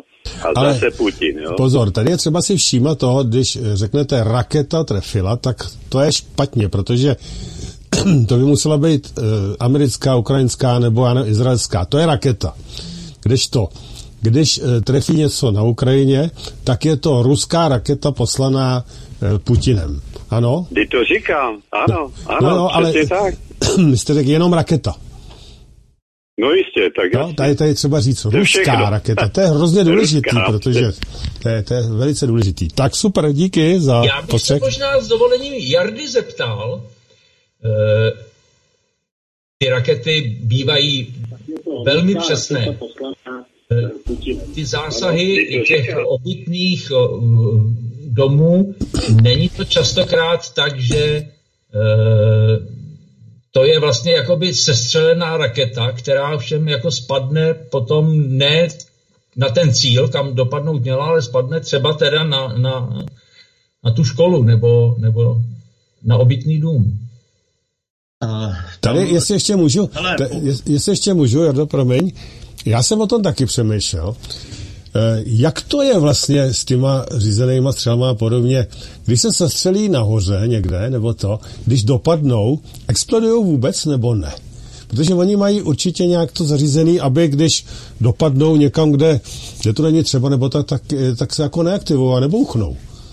Nebo to vždycky bouchnou, i když se sestřelí a spadnou někde? Takhle, když to vezmu odborně, ano. já jsem to konec konců vystudoval, takže o tom hledat co svým. Za prvé, sestřelovat rakety je velmi složité. Mluvíme o raketách. Trošku jednodušší to je se střelami s plochou drahou letu. To jsou ty 101 a podobně, které tam létají v podstatě po, ve velmi malé výšce, obtížně zastižitelné radarem. To jsou ty velké eh, střely, které jsou zhruba ekvivalentem těch amerických tomahawků. Ty jsou velmi přesné, eh, hodně obtížně zachytitelné, také podobně jako ty rakety. A, a pravidla zasahují cíle eh, s velmi vysokou přesností. Stejně jako ty rakety, ať už se jedná o ty klasické eh, střely, které se používají, eh, ty pseudobalistické rakety, které to, ta ruská armáda má k dispozici, anebo o ty rakety typu Kinjal, údajně tam teď vyzkoušeli i vlastně ty své nejmodernější hyperzvukové rakety, kdy tam zasáhly nějaké konkrétní překle, skladiště. Cir- cirkon, cirkon to jsou, jo? Cirkon. Cirkony, ano. ano.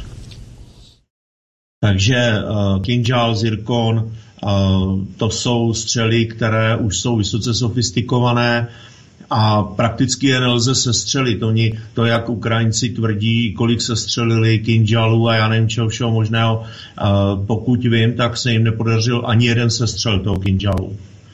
No, přestože na něj v jednom, v jednom případě vypálili asi 36 protiletadlových raket, tak eh, ani jedno, nesundali ani jednu z těch asi dvou nebo třech raket, které tam utočili na ty cíle poblíž Kijeva, na ta skladiště. Ale ty přece říkají, že třeba ze 40 se střelí 35.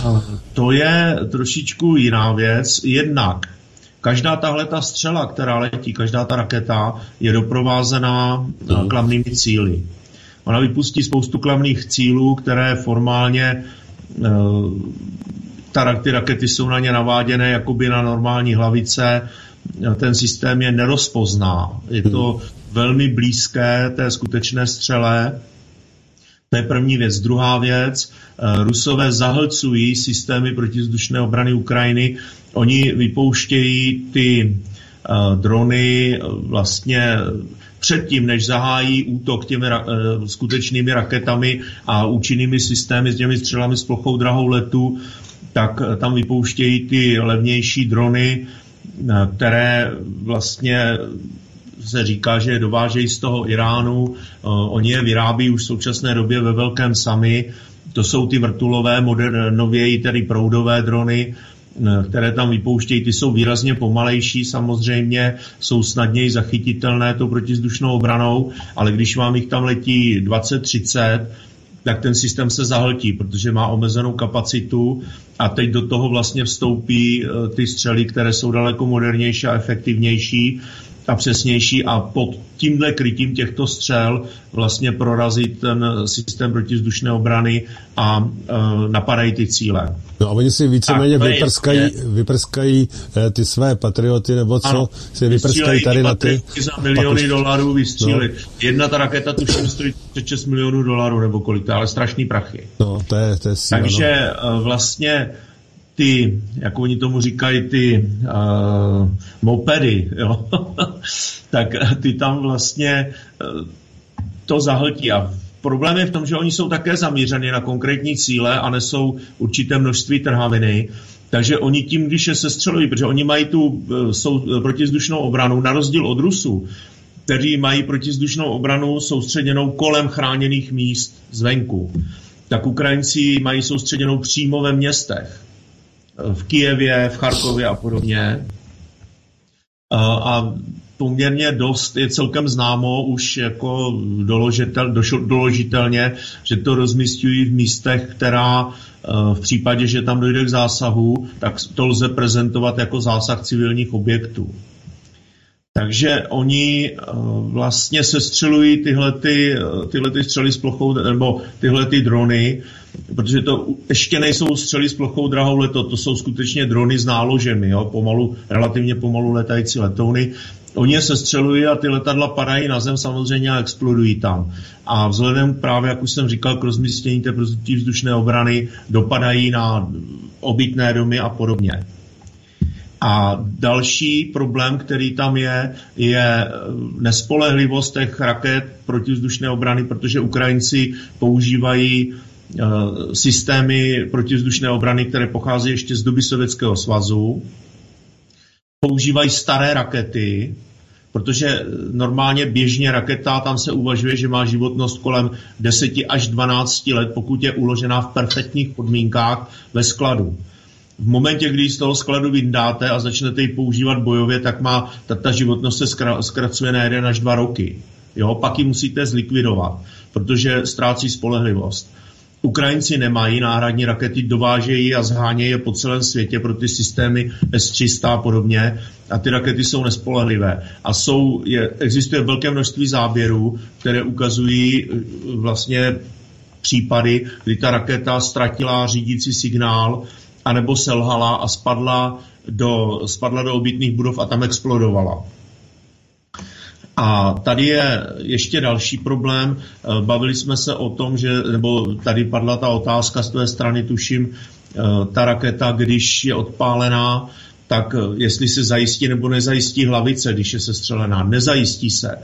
Mm-hmm. Tam, jakmile ta raketa letí nad nepřátelským územím, nebo ten, ta střela s plochou drahou letu, v okamžiku, kdy opustí vlastní území, ona to má naprogramované zpravidla tak v okamžiku opuštění vlastního území se odjistí a už se ta hlavice nezajistí. Mm-hmm. Aby nemohli nějak to vyrušit tím, že ten nepřátel. Jasně, pokud spadne na zem, tak se počítá, že to je na nepřátelském území a je úplně jedno, jestli tam udělá nějakou škodu nebo neudělá. Mm-hmm. Takže takhle zhruba fungují ty systémy. Je to velmi jednoduše a laicky řečeno. Uh, není to tak úplně pravda, ale zhruba takhle to funguje. Jo? Mm-hmm. Když to řeknu tak. Dobře. Aby to bylo srozumitelné. Ano, to byla víceméně otázka Petra. Chtěl jsi se ještě zeptat něco jiného, Petře, nebo ještě máš hey, něco tomu? Jarda mi víceméně potvrdil to, co já jsem si myslel. Uh-huh, uh-huh. Dobře, tak jo, pánové, zkusme se přenést teďko trochu k nám ještě do, do naší republiky, nebo co to vlastně tady máme.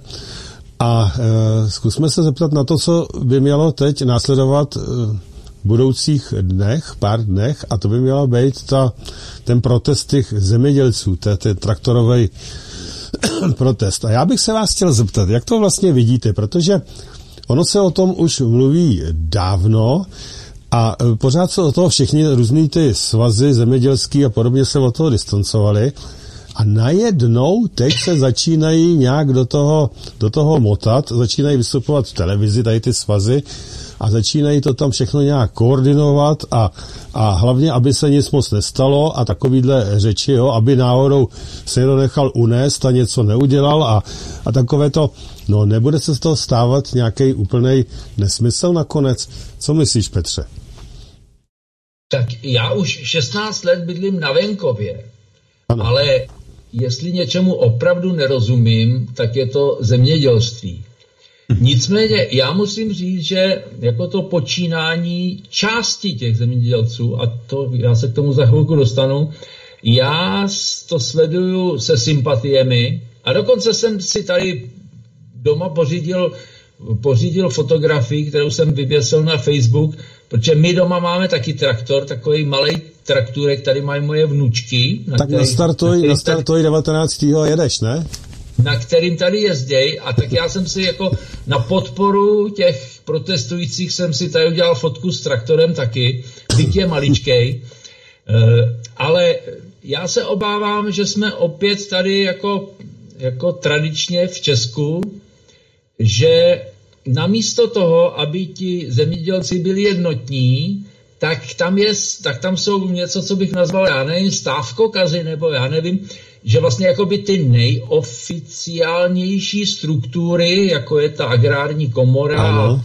někteří další ty jako vlastně držej basu s vládou a jakoby jsou proti tomu a tvrdí, že to teda organizují ty dezinformátoři a dezoláti. No a pak je tady jiná skupina zemědělců, na které to dopadá úplně stejně, celý ten Green Deal a vůbec unijní zemědělská politika stejně jako dopadá na ty chudáky e, farmáře v Nizozemsku a ve Španělsku a ve Francii. A tím vyníkem toho je obecně řečeno prostě nesmyslná, hloupá unijní zemědělská politika, e, jednak založená na dotacích a jednak založená, založená na tom uctívání toho Eh, toho otevřeného trhu, ovšem ten trh, když je otevřený úplně moc, tak dělá problémy. Vys jsem zaznamenal, že měla být podepsaná jakási obchodní dohoda s Jižní Amerikou a že by se lifrovali tedy z Argentiny a nevím, z kterých, z kterých eh, latinskoamerických zemí, kde vlastně to maso vyrábějí mnohem, mnohem levněji a mohou si dovolit prostě vlastně dumpingové ceny u nás, jenomže to má dopad na naše vlastní zemědělce eh, a vlastní tak jako tím myslím i ty, i ty, i ty francouzské, španělské a já nevím, jaké jiné. Dneska jsem čet, jak, jak eh, ve Španělsku, eh, jak se pustili do rajčat z Maroka, a vlastně problém je v tom, že e, ty obchodní podmínky pro ně už jsou tak svazující, že se to pomalu nevyplácí. Jenomže pokud si zničíme naše vlastní zemědělství, tak ono to není jenom o pěstování těch plodin, ale je tady taky nějaká krajinotvorba a, a e, zaměstnanost lidí na venkově a, a tak dále a tak dále jak říkám, já tomu nerozumím, ale jak si něco jsem si o tom přečetl a v okamžiku, kdy to na ty, eh, na ty lidi dopadá takovým způsobem, že oni takřka nejsou rentabilní, tak já se jim nedivím, že jdou protestovat. Notabene, když ve vládě sedí panáci, kteří zachraňují planetu tím, že tady zničejí život eh, českým firmám a českým zemědělcům. No tak jen houšť, já to podporuju, Trikolora to naprosto podporuje. Mm-hmm. já jsem chtěl dřív říct to, že ano, to je v pořádku. A reakce těch právě různých komor a já nevím čeho všeho ostatního, že se stále staví proti tomu, říkají, že my do toho nejdeme a to je věc těch dezolátů, jak říkáš, ale najednou, když už se o tom rozhodlo, tak najednou se začínají objevovat, objevovat na těch obrazovkách a hrozně to jako mírní a říkají, jo, my teda do toho jdem, oni mají pravdu, ale hlavně, aby se nic nestalo, aby tam se ne, nějaký emoce, aby nevznikly, abychom, jo, aby tam nebyl nějaký problém a tak dále, a tak dále, takže... Asi jim hoří koudel no, přesně tak. Přesně tak, přesně tak, takže, ale jak to, jak to vlastně se toho chytají hned a jak se snaží to prostě zdiskreditovat ještě předtím, než to vlastně vůbec eh, vznikne nějaký takový ty protesty. No je směšný, jak říkají všichni, už se, už se vybavujou eh, povolenky, aby ty traktory mohly věct do Prahy, no tak pokud jdu protestovat, tak se budu vybavovat, no já nevím, no. Připadá mi to takový, takový podivný, no. Dobře, takže ty si, ty si k tomu něco málo řek, dáme prostor, Jardovi určitě taky na to má nějaký svůj postřeh na ten, na tuhle tu stávku, nebo jak to nazvat, protest zemědělcí. Jak to vidíš ty, co se tady vlastně děje?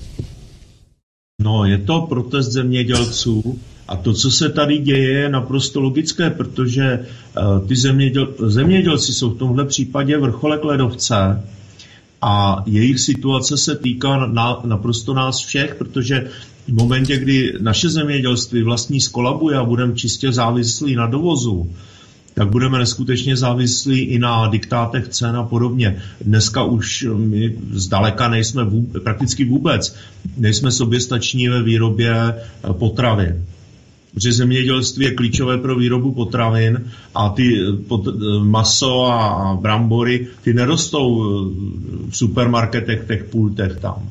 Jo?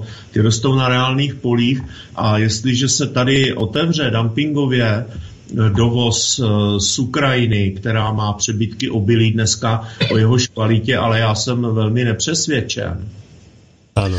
Ať se ode, otevře se dovoz Ukra- z eh, té Argentiny, já nevím odkud všude, nebo eh, nevím, z Kostariky, banány, já nevím co všechno. Tady je obrovský problém, že jak jsem četl, je to asi tak dva roky, ne, to už je tak tři, čtyři, pět let dozadu, tři, čtyři roky, eh, četl jsem, že průběr, průměrný oběd v České republice urazí na náš stůl asi 2,5 tisíce kilometrů. No. A v momentě, kdy dojde ke, to tady ukázala třeba ta loď, která zůstala vyset v tom panamském průlivu, eh, průplavu, a nebo teď v současné době ta situace, která je v tom Rudém moři v souvislosti s válkou na Blízkém východě. V momentě, kdy dojde, dojde ke kolapsu logistických trás, tak jsme vedle, protože budou ty potraviny si samozřejmě stejně jako si stahovali ty roušky, v době covidu, jako si stahovali vlastně vakcíny, i když dneska víme, že to, ty vakcíny byly spíš škodlivé, než aby ně, něčemu pomohly. Tak jak si to stahovalo Německo, Francie, velké státy, stejně tak by si ty potraviny stahovaly ty velké státy a na nás by se vykašlali. Takže pro mě je ten, to, ten protest zemědělců v podstatě existenční, ukazuje na problémy v existenční oblasti českého státu. A tohle je potřeba jasně pojmenovat a říct ano, bez ohledu na to, že budou problémy třeba na silnicích a podobně, tak tohle je potřeba podpořit, aby ta vláda viděla, že nejsme úplný blbci a že když tady eh, někdo bude mávat tím, že my máme 108 ve sněmovně a můžeme si dělat, co chceme, a můžeme si eh, mávat, vlastně můžeme se úplně vykašlat na ústavu a zavádět si tady uh, nějaký ty volby korespondenční a podobně, které jsou úplným nesmyslem a je to podvod na ultimum, tak že to není pravda a že lidi se konec konců proti, ní můžou, eh, proti tomu můžou postavit. Ostatně, když si vezmu listinu základních práv a svobod, tak tam existuje něco jako článek 23, který by se měl začít připomínat nejen naší vládě. Občané mají právo postavit se na odpor proti každému, kdo by odstraňoval demokratický řád lidských práv a základních svobod, založený listinou, jestliže činnost ústavních orgánů a účinné použití zákonných prostředků jsou znemožněny. A já, si, já se osobně domnívám, že my do tohoto stavu nejen spějeme, ale už jsme do něho dospěli. O to, to znamená, vykřikou, že, ten, že o to víc vykřikou, jak je to demokraticky. ozvat a říct, helejte se, hoši, eh, vy jste tady, vy jste naši služebníci, vy nám máte, eh, vy se máte starat o to, aby ten stát fungoval, abychom my mohli normálně lidsky žít, Nemuseli jsme se klepat o to, jestli bude zítra jídlo, kolik bude stát nafta, jak vyletí elektrika, jestli, budou, jestli budeme schopni splácet, když jsme se bavili tady o těch lidech, kteří si snaží zachovat nějaký status, jestli, se, jestli budeme schopni splácet ty hypotéky obrovské, které máme, jestli bude práce, jestli se prostě nezhroutí trh práce, jestli tady nedojde k sociálním bouřím. Ano, potom je potřeba jim připomenout, ten ochum, o kterých jsme tady předtím mluvili, helejte se, existuje tady něco, o co my se můžeme opřít naprosto regulárně. Tak pozor, to není vyhrožování, to je prostě konstatování, aby si uvědomili, že ta ústava a listina základních práv a svobod nejsou jenom cárem papíru. Hmm.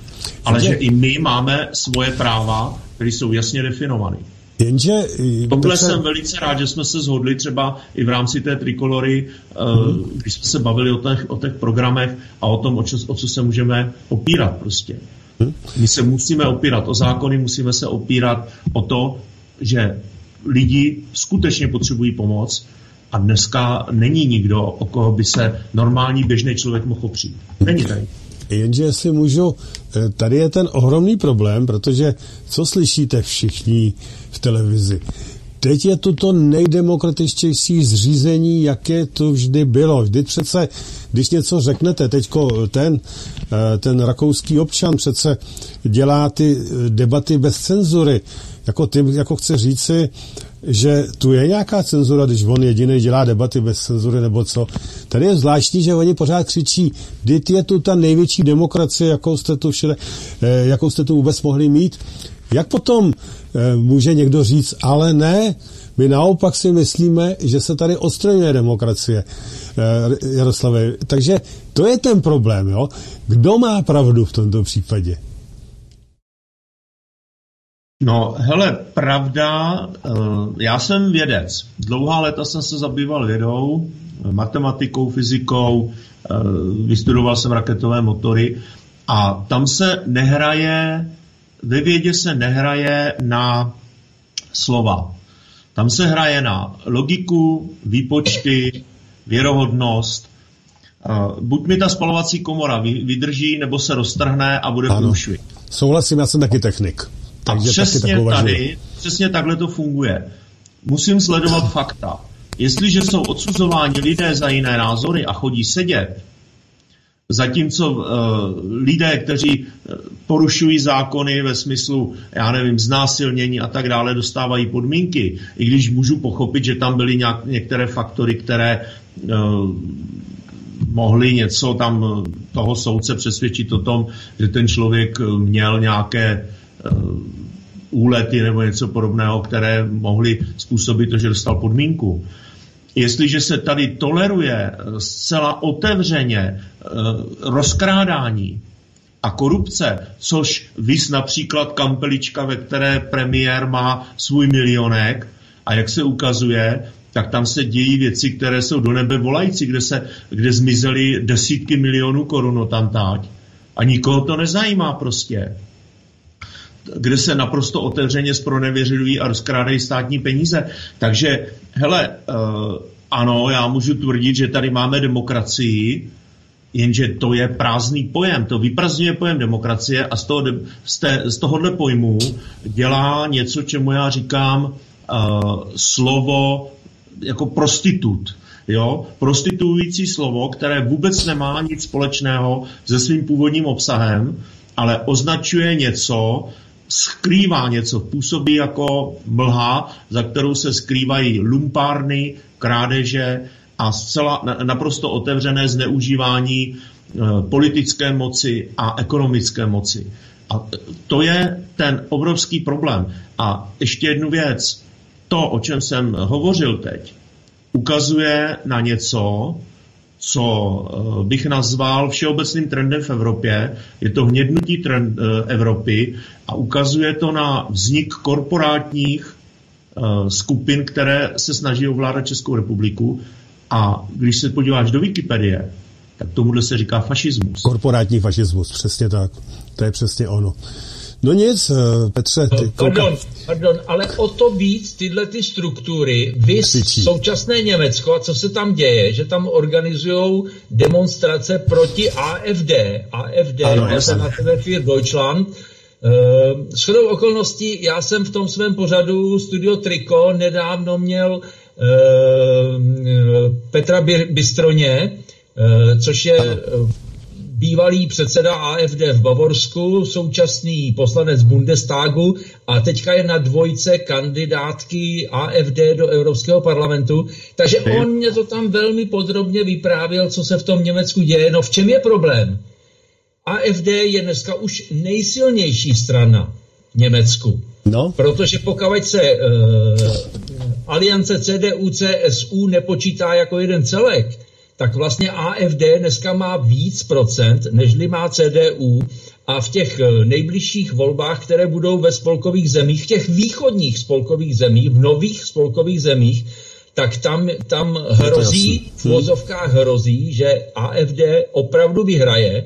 A teď se hraje o to, jestli se někde objeví první vlaštovka, že zda oni udělají nebo neudělají koalice e, s CDU, ale od té CDU se teďka odloupla taková, taková další politická strana, která už se e, ty alternativy neštítí. Takže pozor, Německo je také na politické křižovatce, ale o to víc bijou na poplach e, ty politické strany, které, kterým voliči ubývají a za vládní peníze nebo za státní peníze se organizují demonstrace proti pravicovému extremismu myšleno AFD a e, jejich tajná služba provádí nejrůznější operace proti vlastně proti demokratickým politikům No a je zatím jenom to, že oni jsou ve své politice úspěšní a oslovují vysoké procento lidí. No a my tím směrem pomalu také směřujeme. Ano. Tady to bylo evidentně vidět, jak o tom mluvíš, když tam byly ty protesty právě těch zemědělců, kdy to bylo někdy v půlce února, eh, toho ledna, tak jestli pak o tom někdo něco řekl, Eh, na mainstreamu na české televizi. Já teda nevím, já jsem o tom nic neslyšel a byly to statisícový kolikrát demonstrace, byly tam tisíce a tisíce traktorů, nikdo neřekl ani slovo. V zápětí, v zápětí asi týden potom, kdy to tak nějak trochu, trochu utichlo, tak e, najednou začaly ukazovat neskutečné demonstrace v tom Německu, jak tam demonstrují ti, ty lidé. A co by si řekl? Co by si řekl? Samozřejmě tam řekli, že to je proti, já nevím, tím, to je jedno. Podstatný je to, jak na to reagují lidi tady. Protože já vím minimálně o třech lidech, kteří přišli, já jsem říkal tak nějak, no tak to v Německu už taky utichá. Ne, ne, ne, ne, koukni se na tu televizi, teď to teprve ukazujou, jak tam ty lidi stávkujou, to jede dál. Já jsem za to koukal, zjistil jsem a řekl jsem jim, no jo, ale to je přesně opačně. Aha, no to jsme nezaregistrovali. Takže oni takhle Já šikovně. Jestli můžu ještě k tomu něco dodat, tam jeden velmi zajímavý aspekt, který, který se tady vlastně neobjevil vůbec.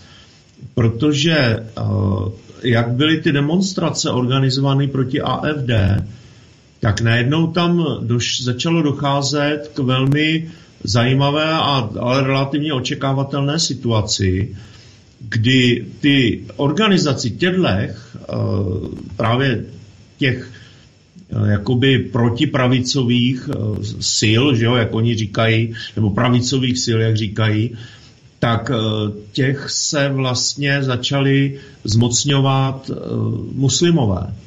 Mm-hmm. A začali pod jejich rouškou protestovat proti válce na, na Středním východě. proti Izraeli. Začaly se tam objevovat protiamerická, protiizraelská a ano. protievropská de facto hesla. Takže spousta těch věcí začala být víceméně uměle utlumována, protože tohle se nelíbilo ani těm organizátorům, protože tam to mělo být natvrdo zaměřeno proti AFD a najednou to dostalo úplně jiný směr a úplně, úplně jiné zaměření a o tom se tady u nás také moc nepsalo. Ano. A jestli teď, vůbec. A teď si všimněte, zase jsem tady našel článek, asi budete vědět, od koho to je tady. AFD po protestech zaznamenal největší propad průzkumek za dva roky a ty říkáš, Petře, že jsou nejsilnější. Koukni se na to, ale co nám tady říkají. Takže v Německu nadále pokračuje protestu proti, krajní, proti krajní pravici, no a oni díky, díky tomu zaznamenávají největší propad. No tak vidíš. No, tak, no. 26. Je, první to, to je tady, prostě no? ty mediální zločinci, který, který tady veřejnosti vymývají mozky, no. ale já jsem velmi tolerantní člověk. Já snesu jiný názory, ale já volám potom, aby se tady vedla diskuse, aby nám neukazovali v televizích pořád stejný ksichty, aby se debaty nevedly tím způsobem, že tam spolu hovoří jenom ty, co spolu souhlasejí. Eh, no, eh, ono to má za výsledek, že spousta lidí obrovský procento lidí vlastně ta média hlavního proudu opouští a čím dál víc vyhledávají alternativní média, to by si mohl být rád, Pavle, jako, protože, Ale... protože lidé utíkají k té alternativě, protože kdo má v hlavě mozek, tak prostě mu některé ty věci nejdou dohromady, že teda Putin je už skoro mrtvej, je nemocný, je to šílenec a tak dále. E, Rusko, Rus, v Rusku vybombardovali tohleto, potopili jim tuhle tu loď, e, útočej, útočej e, na Donbase, e, pálej rakety na Krym a jeden by si málem pod tímhletím spravodajstvím představoval, že se chystá vítězný pochod ukrajinských vojsk na Rudým náměstí. A potom najednou se ti lidé dozvídají, že ono je to všechno jinak, no tak, tak mají věřit takovýmhle médiím, no tak utíkají, jenomže to je, to je taky špatně, jo? To je taky špatně. Samozřejmě, to je, to je taky, všechno je to špatně. Hele, ale ty jsi mluvil o tom, že že vlastně na tom mainstreamu mluví jenom ti, kteří spolu mluví, vystupují. Dneska, dneska to dopadlo taky tak, představ si to, hele. Jenomže, jo, že my jste tady taky ty, kteří si rozumí. Jenomže já kolikrát jsem již řekl, klidně sem vezmeme i někoho, kdo e, bude na té druhé straně. Proč ne? Úplně klidně. Tenkrát, když se mi Ondřej Kundra eh, volal, už nějakých pět let, a řekl... To je ten z respektu. No, Kundra, Kundra, no. A vyloženě zve telefon a, a Řekněte, kdo vás pletí, řekněte, kdo vás pletí. Že to je Putin. Takhle to na mě začal vykřikovat, tak jsem říkal... tak jsem Kdyby říkal... ten Putin něco poslal, to by bylo super. Já jsem říkal, bylo by to super, no, tam on to řekne, kdo platí nás, ale já vás vezmu sem, do, eh, k nám, do televize nebo do rádia a řeknete vy, kdo vás pletí, jo? Já řeknu, kdo platí nás a vy řeknete, kdo platí vás. V žádném případě, v žádném případě já vám nebudu dělat nějakou propagaci nebo něco. Jo? Takže oni sem nepůjdou nikdo. Ale zároveň, tak jsem říkal, tak vente mě k vám do televize, vy jste tam furt, tenkrát tam byl furt, tak tam vezmete mě, budeme se bavit tam. No v žádném případě. Říkal, tak pojďte vy sem, v žádném případě. No tak jak to může dopadnout, no? Takhle to, takhle to skutečně bylo, mrzí mě se si ten hovor nenahrál, ale Takhle to skutečně bylo. Tak jsem se tomu hodně zasmal, dávám to jako takovou perličku. jo, pánové, takže to je jenom, aby jenom neřekl, že tady taky... demokracie, která už není ani liberální, ani demokracie. Ani, ani liberální A. demokracie, přesně tak. Dobře, my se blížíme ke konci. Co na závěr ještě říci, protože máme dvě minuty do konce, prakticky uteklo to jak voda s váma. Paráda, bylo to hezký povídání. Co říci na závěr? No, ještě něco můžu, možná, no, tak řekni. Jest, jestli můžu, jako, když budeme nadávat v hospodě, tak se nic nestane. E, demonstrace jsou fajn, jako tam se trošku e, vypustí pára z kotle, Ale pokud se tyhle ty protesty nepřetavějí v procenta ve volbách, tak opět se bude dít to, co, to, co tady zažíváme. Milion hlasů v minulých volbách do sněmovny propadlo pod stůl. Proč? Protože se ty malé straničky nebyly z toho domluvit. Proto, a teďka si udělám maličko reklamu pro Trikoloru, my jsme tohleto uvědomí přesně tohodle toho, jsme udělali to, co jsme měli udělat už v roce 21, když, když to navrhoval bývalý prezident Václav Klaus, aby se SPD a Trikolora spojili do voleb. Tak my jsme to udělali a do všech voleb, které jsou v tomto roce, evropské volby, senátní volby a krajské volby, jdeme společně a ta naše koaliční smlouva dokonce předjímá vlastně společnou kandidaturu i příští rok ve volbách do poslanecké sněmovny. Ale aby se něco změnilo, tak lidi k těm volbám musí přijít. A jako přípravka na ty domácí volby, strašně důležitá přípravka je, jsou teďka evropské volby. A ne proto, že nemáme rádi Evropskou unii a myslíme si, že jim to natřeme tím, že zůstaneme doma a nebudeme volit. Prdlajs, jako musí lidi zvednout zadky a jít volit normální strany, protože 60% zákonů k nám přichází jako, že se mají implementovat, takže se vlastně o nich rozhoduje v Bruselu a ve Štrasburku a teďka je obrovská šance, že ty euroskeptické strany by mohly mít v Evropském parlamentu většinu. Většinu. Ale strašně to záleží na tom, aby přišli lidi i u nás k volbám a volili něco normálního, a v té nabídce je samozřejmě koalice SPD a Trikolora. Končím s propagací. Dobře, dobře, já ještě k tomu taky něco, protože já už po těch letech opravdu taky jsem říkal, že už se na to vykačtu, abych šel někam volit, ale, ale zase, zase přišlo něco, co mi trochu zvrklo. A pokud by to tak dopadlo. Já dám příklad eh, teď voleb na Slovensku. Jistě víte, jak to tam dopadlo. No. Takže, no. a to je ono, ale tam nastala taková situace, co musí udělat tady ty alternativní strany, nebo ty menšinové strany také. A to je to, co udělalo tenkrát, eh, to, co udělalo Slovensko, to SNS tím Dankem v čele. A to je to, že se všichni dohodli, prakticky úplně všechny ty straničky a všechno to, že půjdou na jejich kandidátku. Ale ne, že se budou hádat o volitelný místa, ale šli odzadu, od posledního místa. A to byl velmi dobrý tah, protože o co to jde? O co to jde? Nikdo nebude křičet z těch straniček různých, já chci být vepředu tak dál. Ne, já chci být vzadu. Protože tady jde o to, že ať si voliči vykroužkují. A také se to tam hodně stalo. Prakticky z toho SNS se dostal do Danko. parlamentu pouze ten Danko, ten sám on. Jinak to všechno jsou vykroužkovaný lidi z prakticky z posledních míst. A to je velmi důležitý. Proč? Protože v tu chvíli ty lidi budou volit tuto jednu stranu, to je úplně jedno kterou, protože tam budou všichni ty alternativci a všichni tam budou. A jestliže to je nějaká opravdu osobnost, tak ty lidi si ji vykroužkou. A důležitý je, že nebudou volit trikoloru, že nebudou volit pro, že nebudou volit, já nevím koho ještě, to je jedno, ale budou volit jednu stranu a v tu chvilku ta jedna strana se tam dostane do toho parlamentu. A zároveň tam budou vykrouškovaní lidi, kteří půjdou, kteří půjdou do toho, do toho uh, parlamentu. Rozumíš tomu? To je neskutečně bezvadný tah a pro mě to je jediná možnost, jak já půjdu k volbám. Jinak se na to vykašlu, to minutím. Ale toto je velice dobrý tah.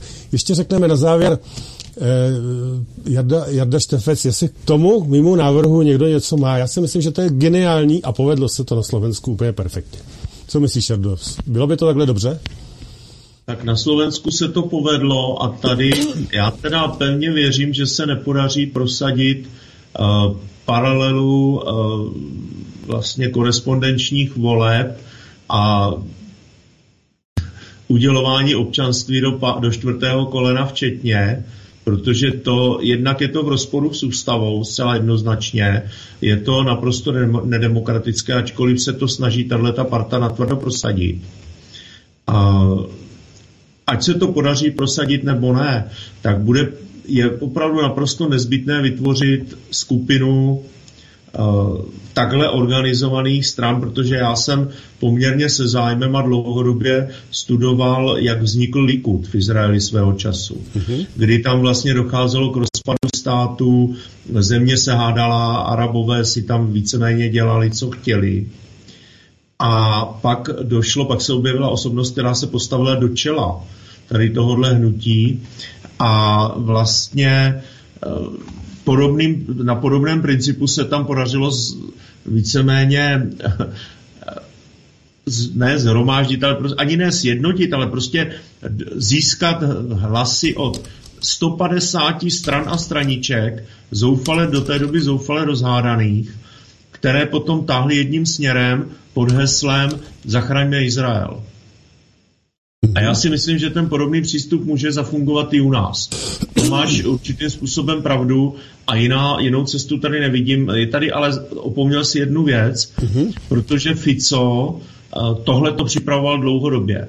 On se na to připravoval několik let a ty jeho tahy, které dělal, bych nazval fakt eh, na to úroveň toho Slovenska, bych nazval geniální. On vlastně zvítězil přes zuřivý odpor té současné party, která tam vládla, která vlastně vedla to Slovensko do totálního chaosu a ten Fico to dokázal velmi pečlivě, pozorně, důsledně a politicky geniálně připravit. Tady je vidět, že je důležité, aby v čele stran, aby tady byli skutečně politici, kteří rozumí té politice a kteří dokážou získat volební vítězství bez ohledu na to, jak obrovský odpor je na té straně médií, eh, vlastně těch eh, lidí, kteří mají peníze a snaží se získat nějakým způsobem výhody a podobně. Hmm. Nicméně, Takže to je to, co nám tady momentálně chybí, ale ještě pořád je čas určitým způsobem se choupit některých věcí, některých témat, hmm. protože tady je vidět jedna věc, všechny strany začínají v současné době přebírat retoriku postavenou na bezpečnosti. Mm-hmm. Ale jenom některé strany a někteří lidé ji skutečně rozumí. Mm-hmm. Nicméně já bych řekl, Jardo, že ta e, situace je to dost podobná, jako byla na Slovensku, kdy tu máme Babiše, že jo. Já vím, že to není Fico, ale jde o to, aby se tam dostal, teda ten Babiš se to dostane určitě, ale jde o to, aby se tam dostal konečně někdo z těch maličkých alternativních, nebo jak bych to nazval, tyto strany. A to lze jenom jako jedna strana, kde si ty voliči můžou vybrat. Pak ty hlasy taky nepropadnou, protože jestli Petr bude někde na 150. místě, ano, a ty lidi ho budou chtít, no tak budou volit tu stranu X, která tam bude, a zároveň ho vykroužkují. A jestliže bude tak populární, tak se dostane dopředu a půjde do parlamentu. To je jediná možnost. Když to, když ho vykroužkou na trikoloře, nebo když bude jako první na trikoloře, tak se to trikolora tam nedostane. Tak co je lepší, Petře? No tak trikolora se tam dostane, protože trikolora už tohle to udělala. Jo? A, a ono, je, ono je na těch dalších taky, aby, aby si nehráli jenom na tom svým písečku.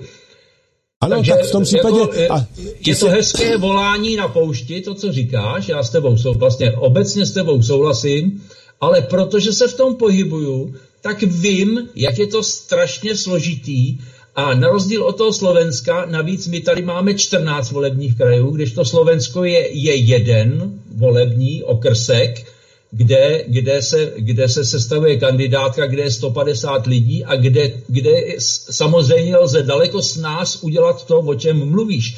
To je jedna věc. A druhá věc je, prostě eh, jedna věc je to hezky takhle jako naplánovat a říci, ale druhá věc je prostě, kdo to zafinancuje, a politika je o penězích, za prvé, za druhé o penězích a za třetí o penězích a když je nemáš, tak je to stejný jako s tou hospodou, bez peněz do hospody a politiky neles.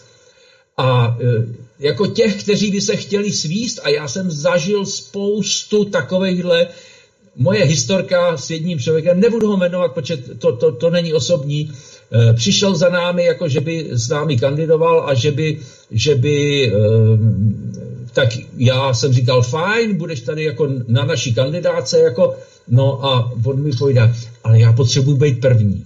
A to je ten problém. To je ten problém. Proto říkám, ne No, první. no, Já chci já být ti poslední. Rozumím, že jsi říkal pravý opak, jo? Ano.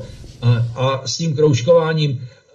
Ale... Na Slovensku to tak dopadlo. Tam, hele, tam jich bylo eh, No, vlastně... no pozor, pozor, pozor, pozor, dopadlo. Dopadlo to tak v rámci kandidátky SNS, která Ano. sotva přelezla do parlamentu, Ano. jako nebejt volebního úspěchu Fica a, a jeho smeru a, a Pellegriniho a hlasu, tak jako ty vytvořili ten hlavní základ. Tohle to se To je přisypalo. pravda, to je pravda. A tohle... A zase, buďme realisté, jako já na nějaké obrovské změny, které mohou nastat během, během jednoho roku, Nevěříš? eh, nějaké obrovské přelivy hlasu, já nevěřím. Prostě je tady jeden dominantní babiš, a zatímco my jsme před minulými volama, eh, volbama říkali eh, Babiš za 18 a Fiala bez dvou za 20, tak jako moc dobře si už uvědomujeme, že ten Babiš přece jenom rozumí tomu biznisu a že vlastně se chová jako v těch vedoucích funkcích daleko profesionálněji, jak tahle ta partička těchto těch amatérů. Ano. Takže pozor, je tady dominantní Babiš a jeho pozici do té doby nikdo, nikdo neohrozí.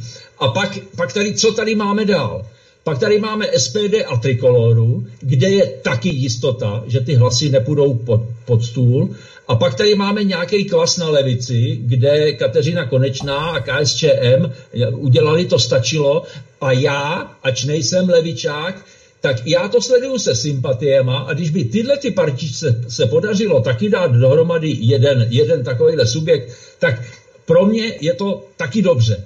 Ale jako já fakt moc nevěřím na to, že, že s, i vzhledem k tomu, že se sestavuje 14 kandidátek a že těch míst tam není tolik, ehm, ty peníze jsem zmiňoval, to dohadování, kdo na kterém místě bude, no je, je hezký, co říkáš ty, ale ta realita jako v praxi bývá jiná. Nicméně, Takže- Petře, já musím to zkrátit tím, protože už přetahujeme, že Jasně. na Slovensku Je- se to, Říkám, je to povedlo. ale kdo se chce přidat, my jsme otevření. My jsme otevření, to říkají- SPD, Trikolora, my jsme otevření. To říkají ale všichni právě vždycky. My jsme otevření, pojďte k nám. Jo? No jo, ale, ale, ale my máme ten základ, že tam je jistota.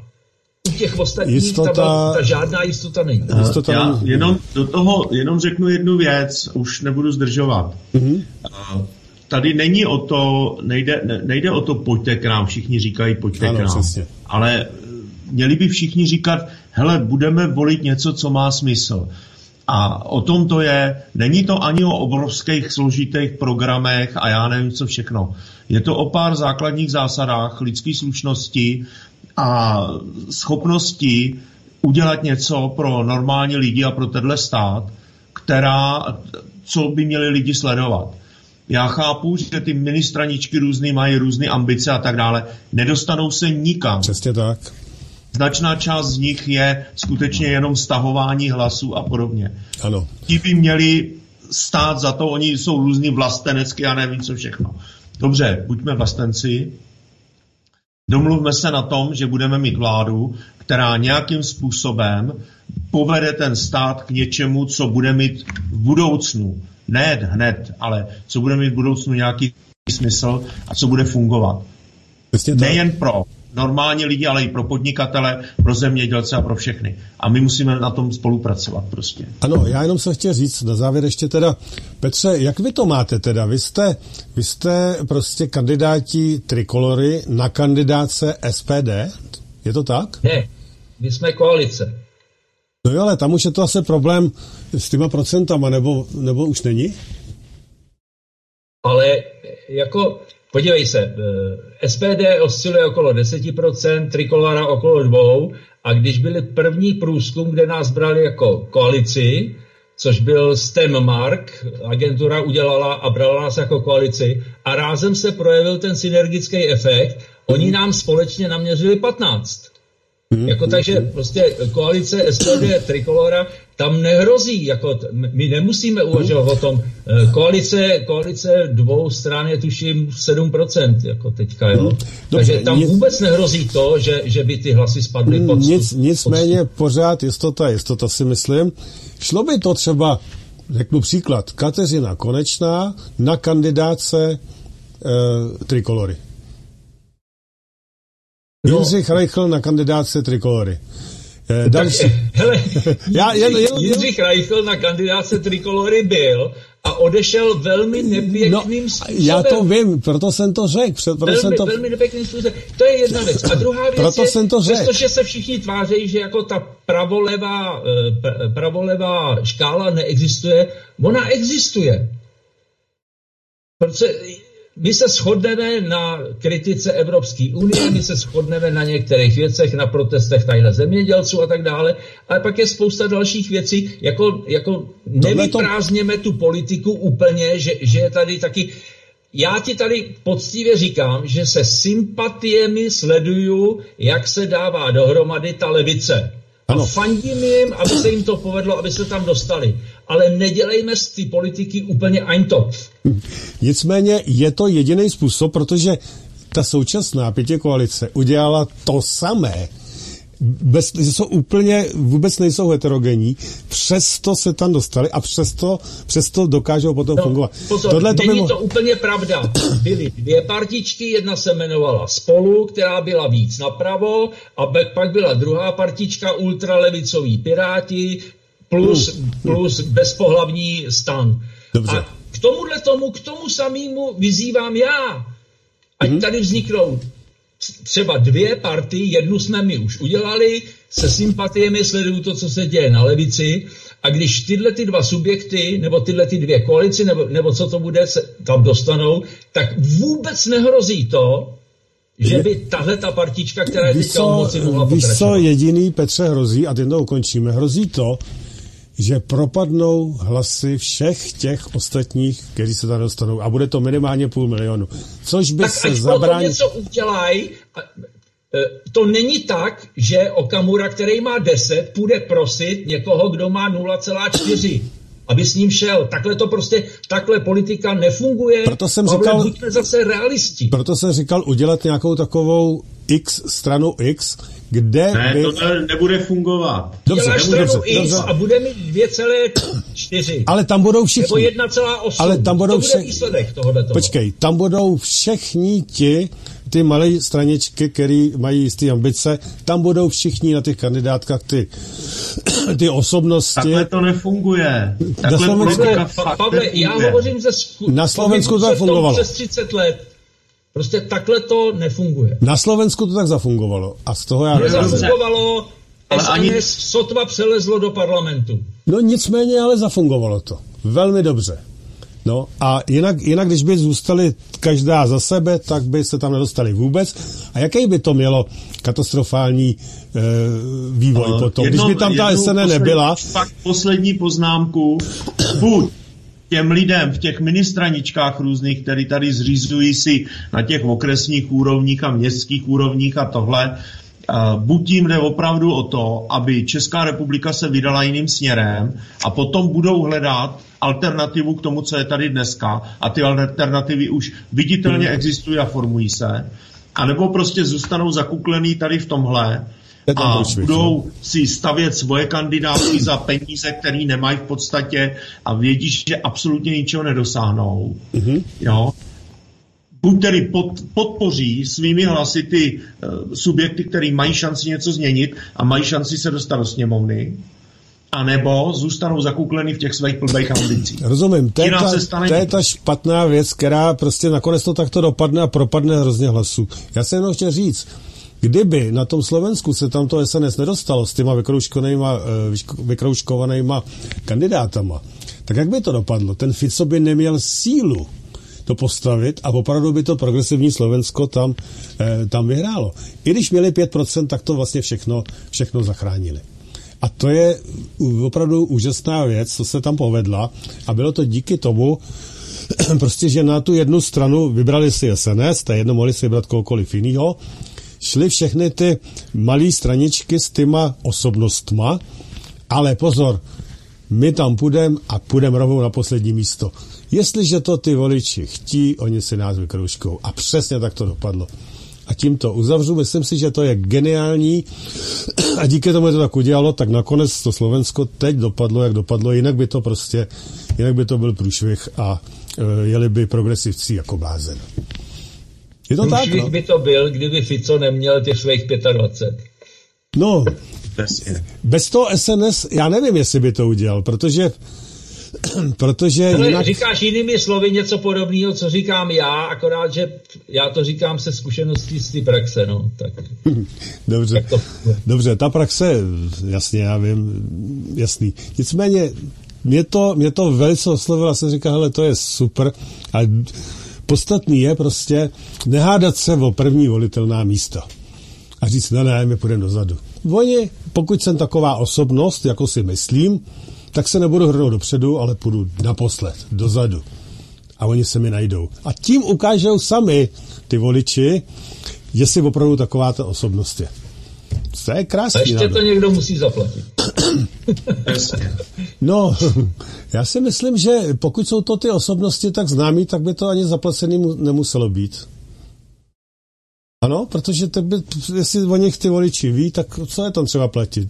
Oni taky žádnou kampaň prakticky neměli na tom Slovensku. Existuje tady spousta ministraniček, které se domnívají, že je vedou z osobnosti, anebo že mají z osobnosti ve svých řadách, ale v reálu člověk zjišťuje, že jsou to osobnosti známé zejména na Litoměřicku. Jak to napsal krásně Jára To Cimrman. je, to je krásný, Dnes, eh, Jarda, to je krásný, ale v tom případě ho nevykroužkujou.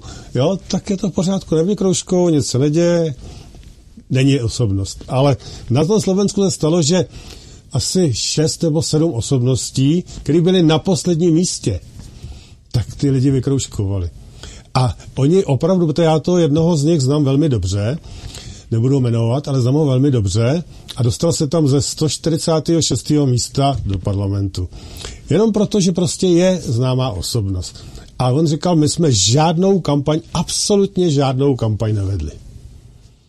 Jsme známí, nebo jsem známý z internetu, jsem známý z Facebooku, jsem známý z pořadu na svobodném vysílači třeba, nebo kdekoliv jinde, to je jedno. Lidi se ho našli.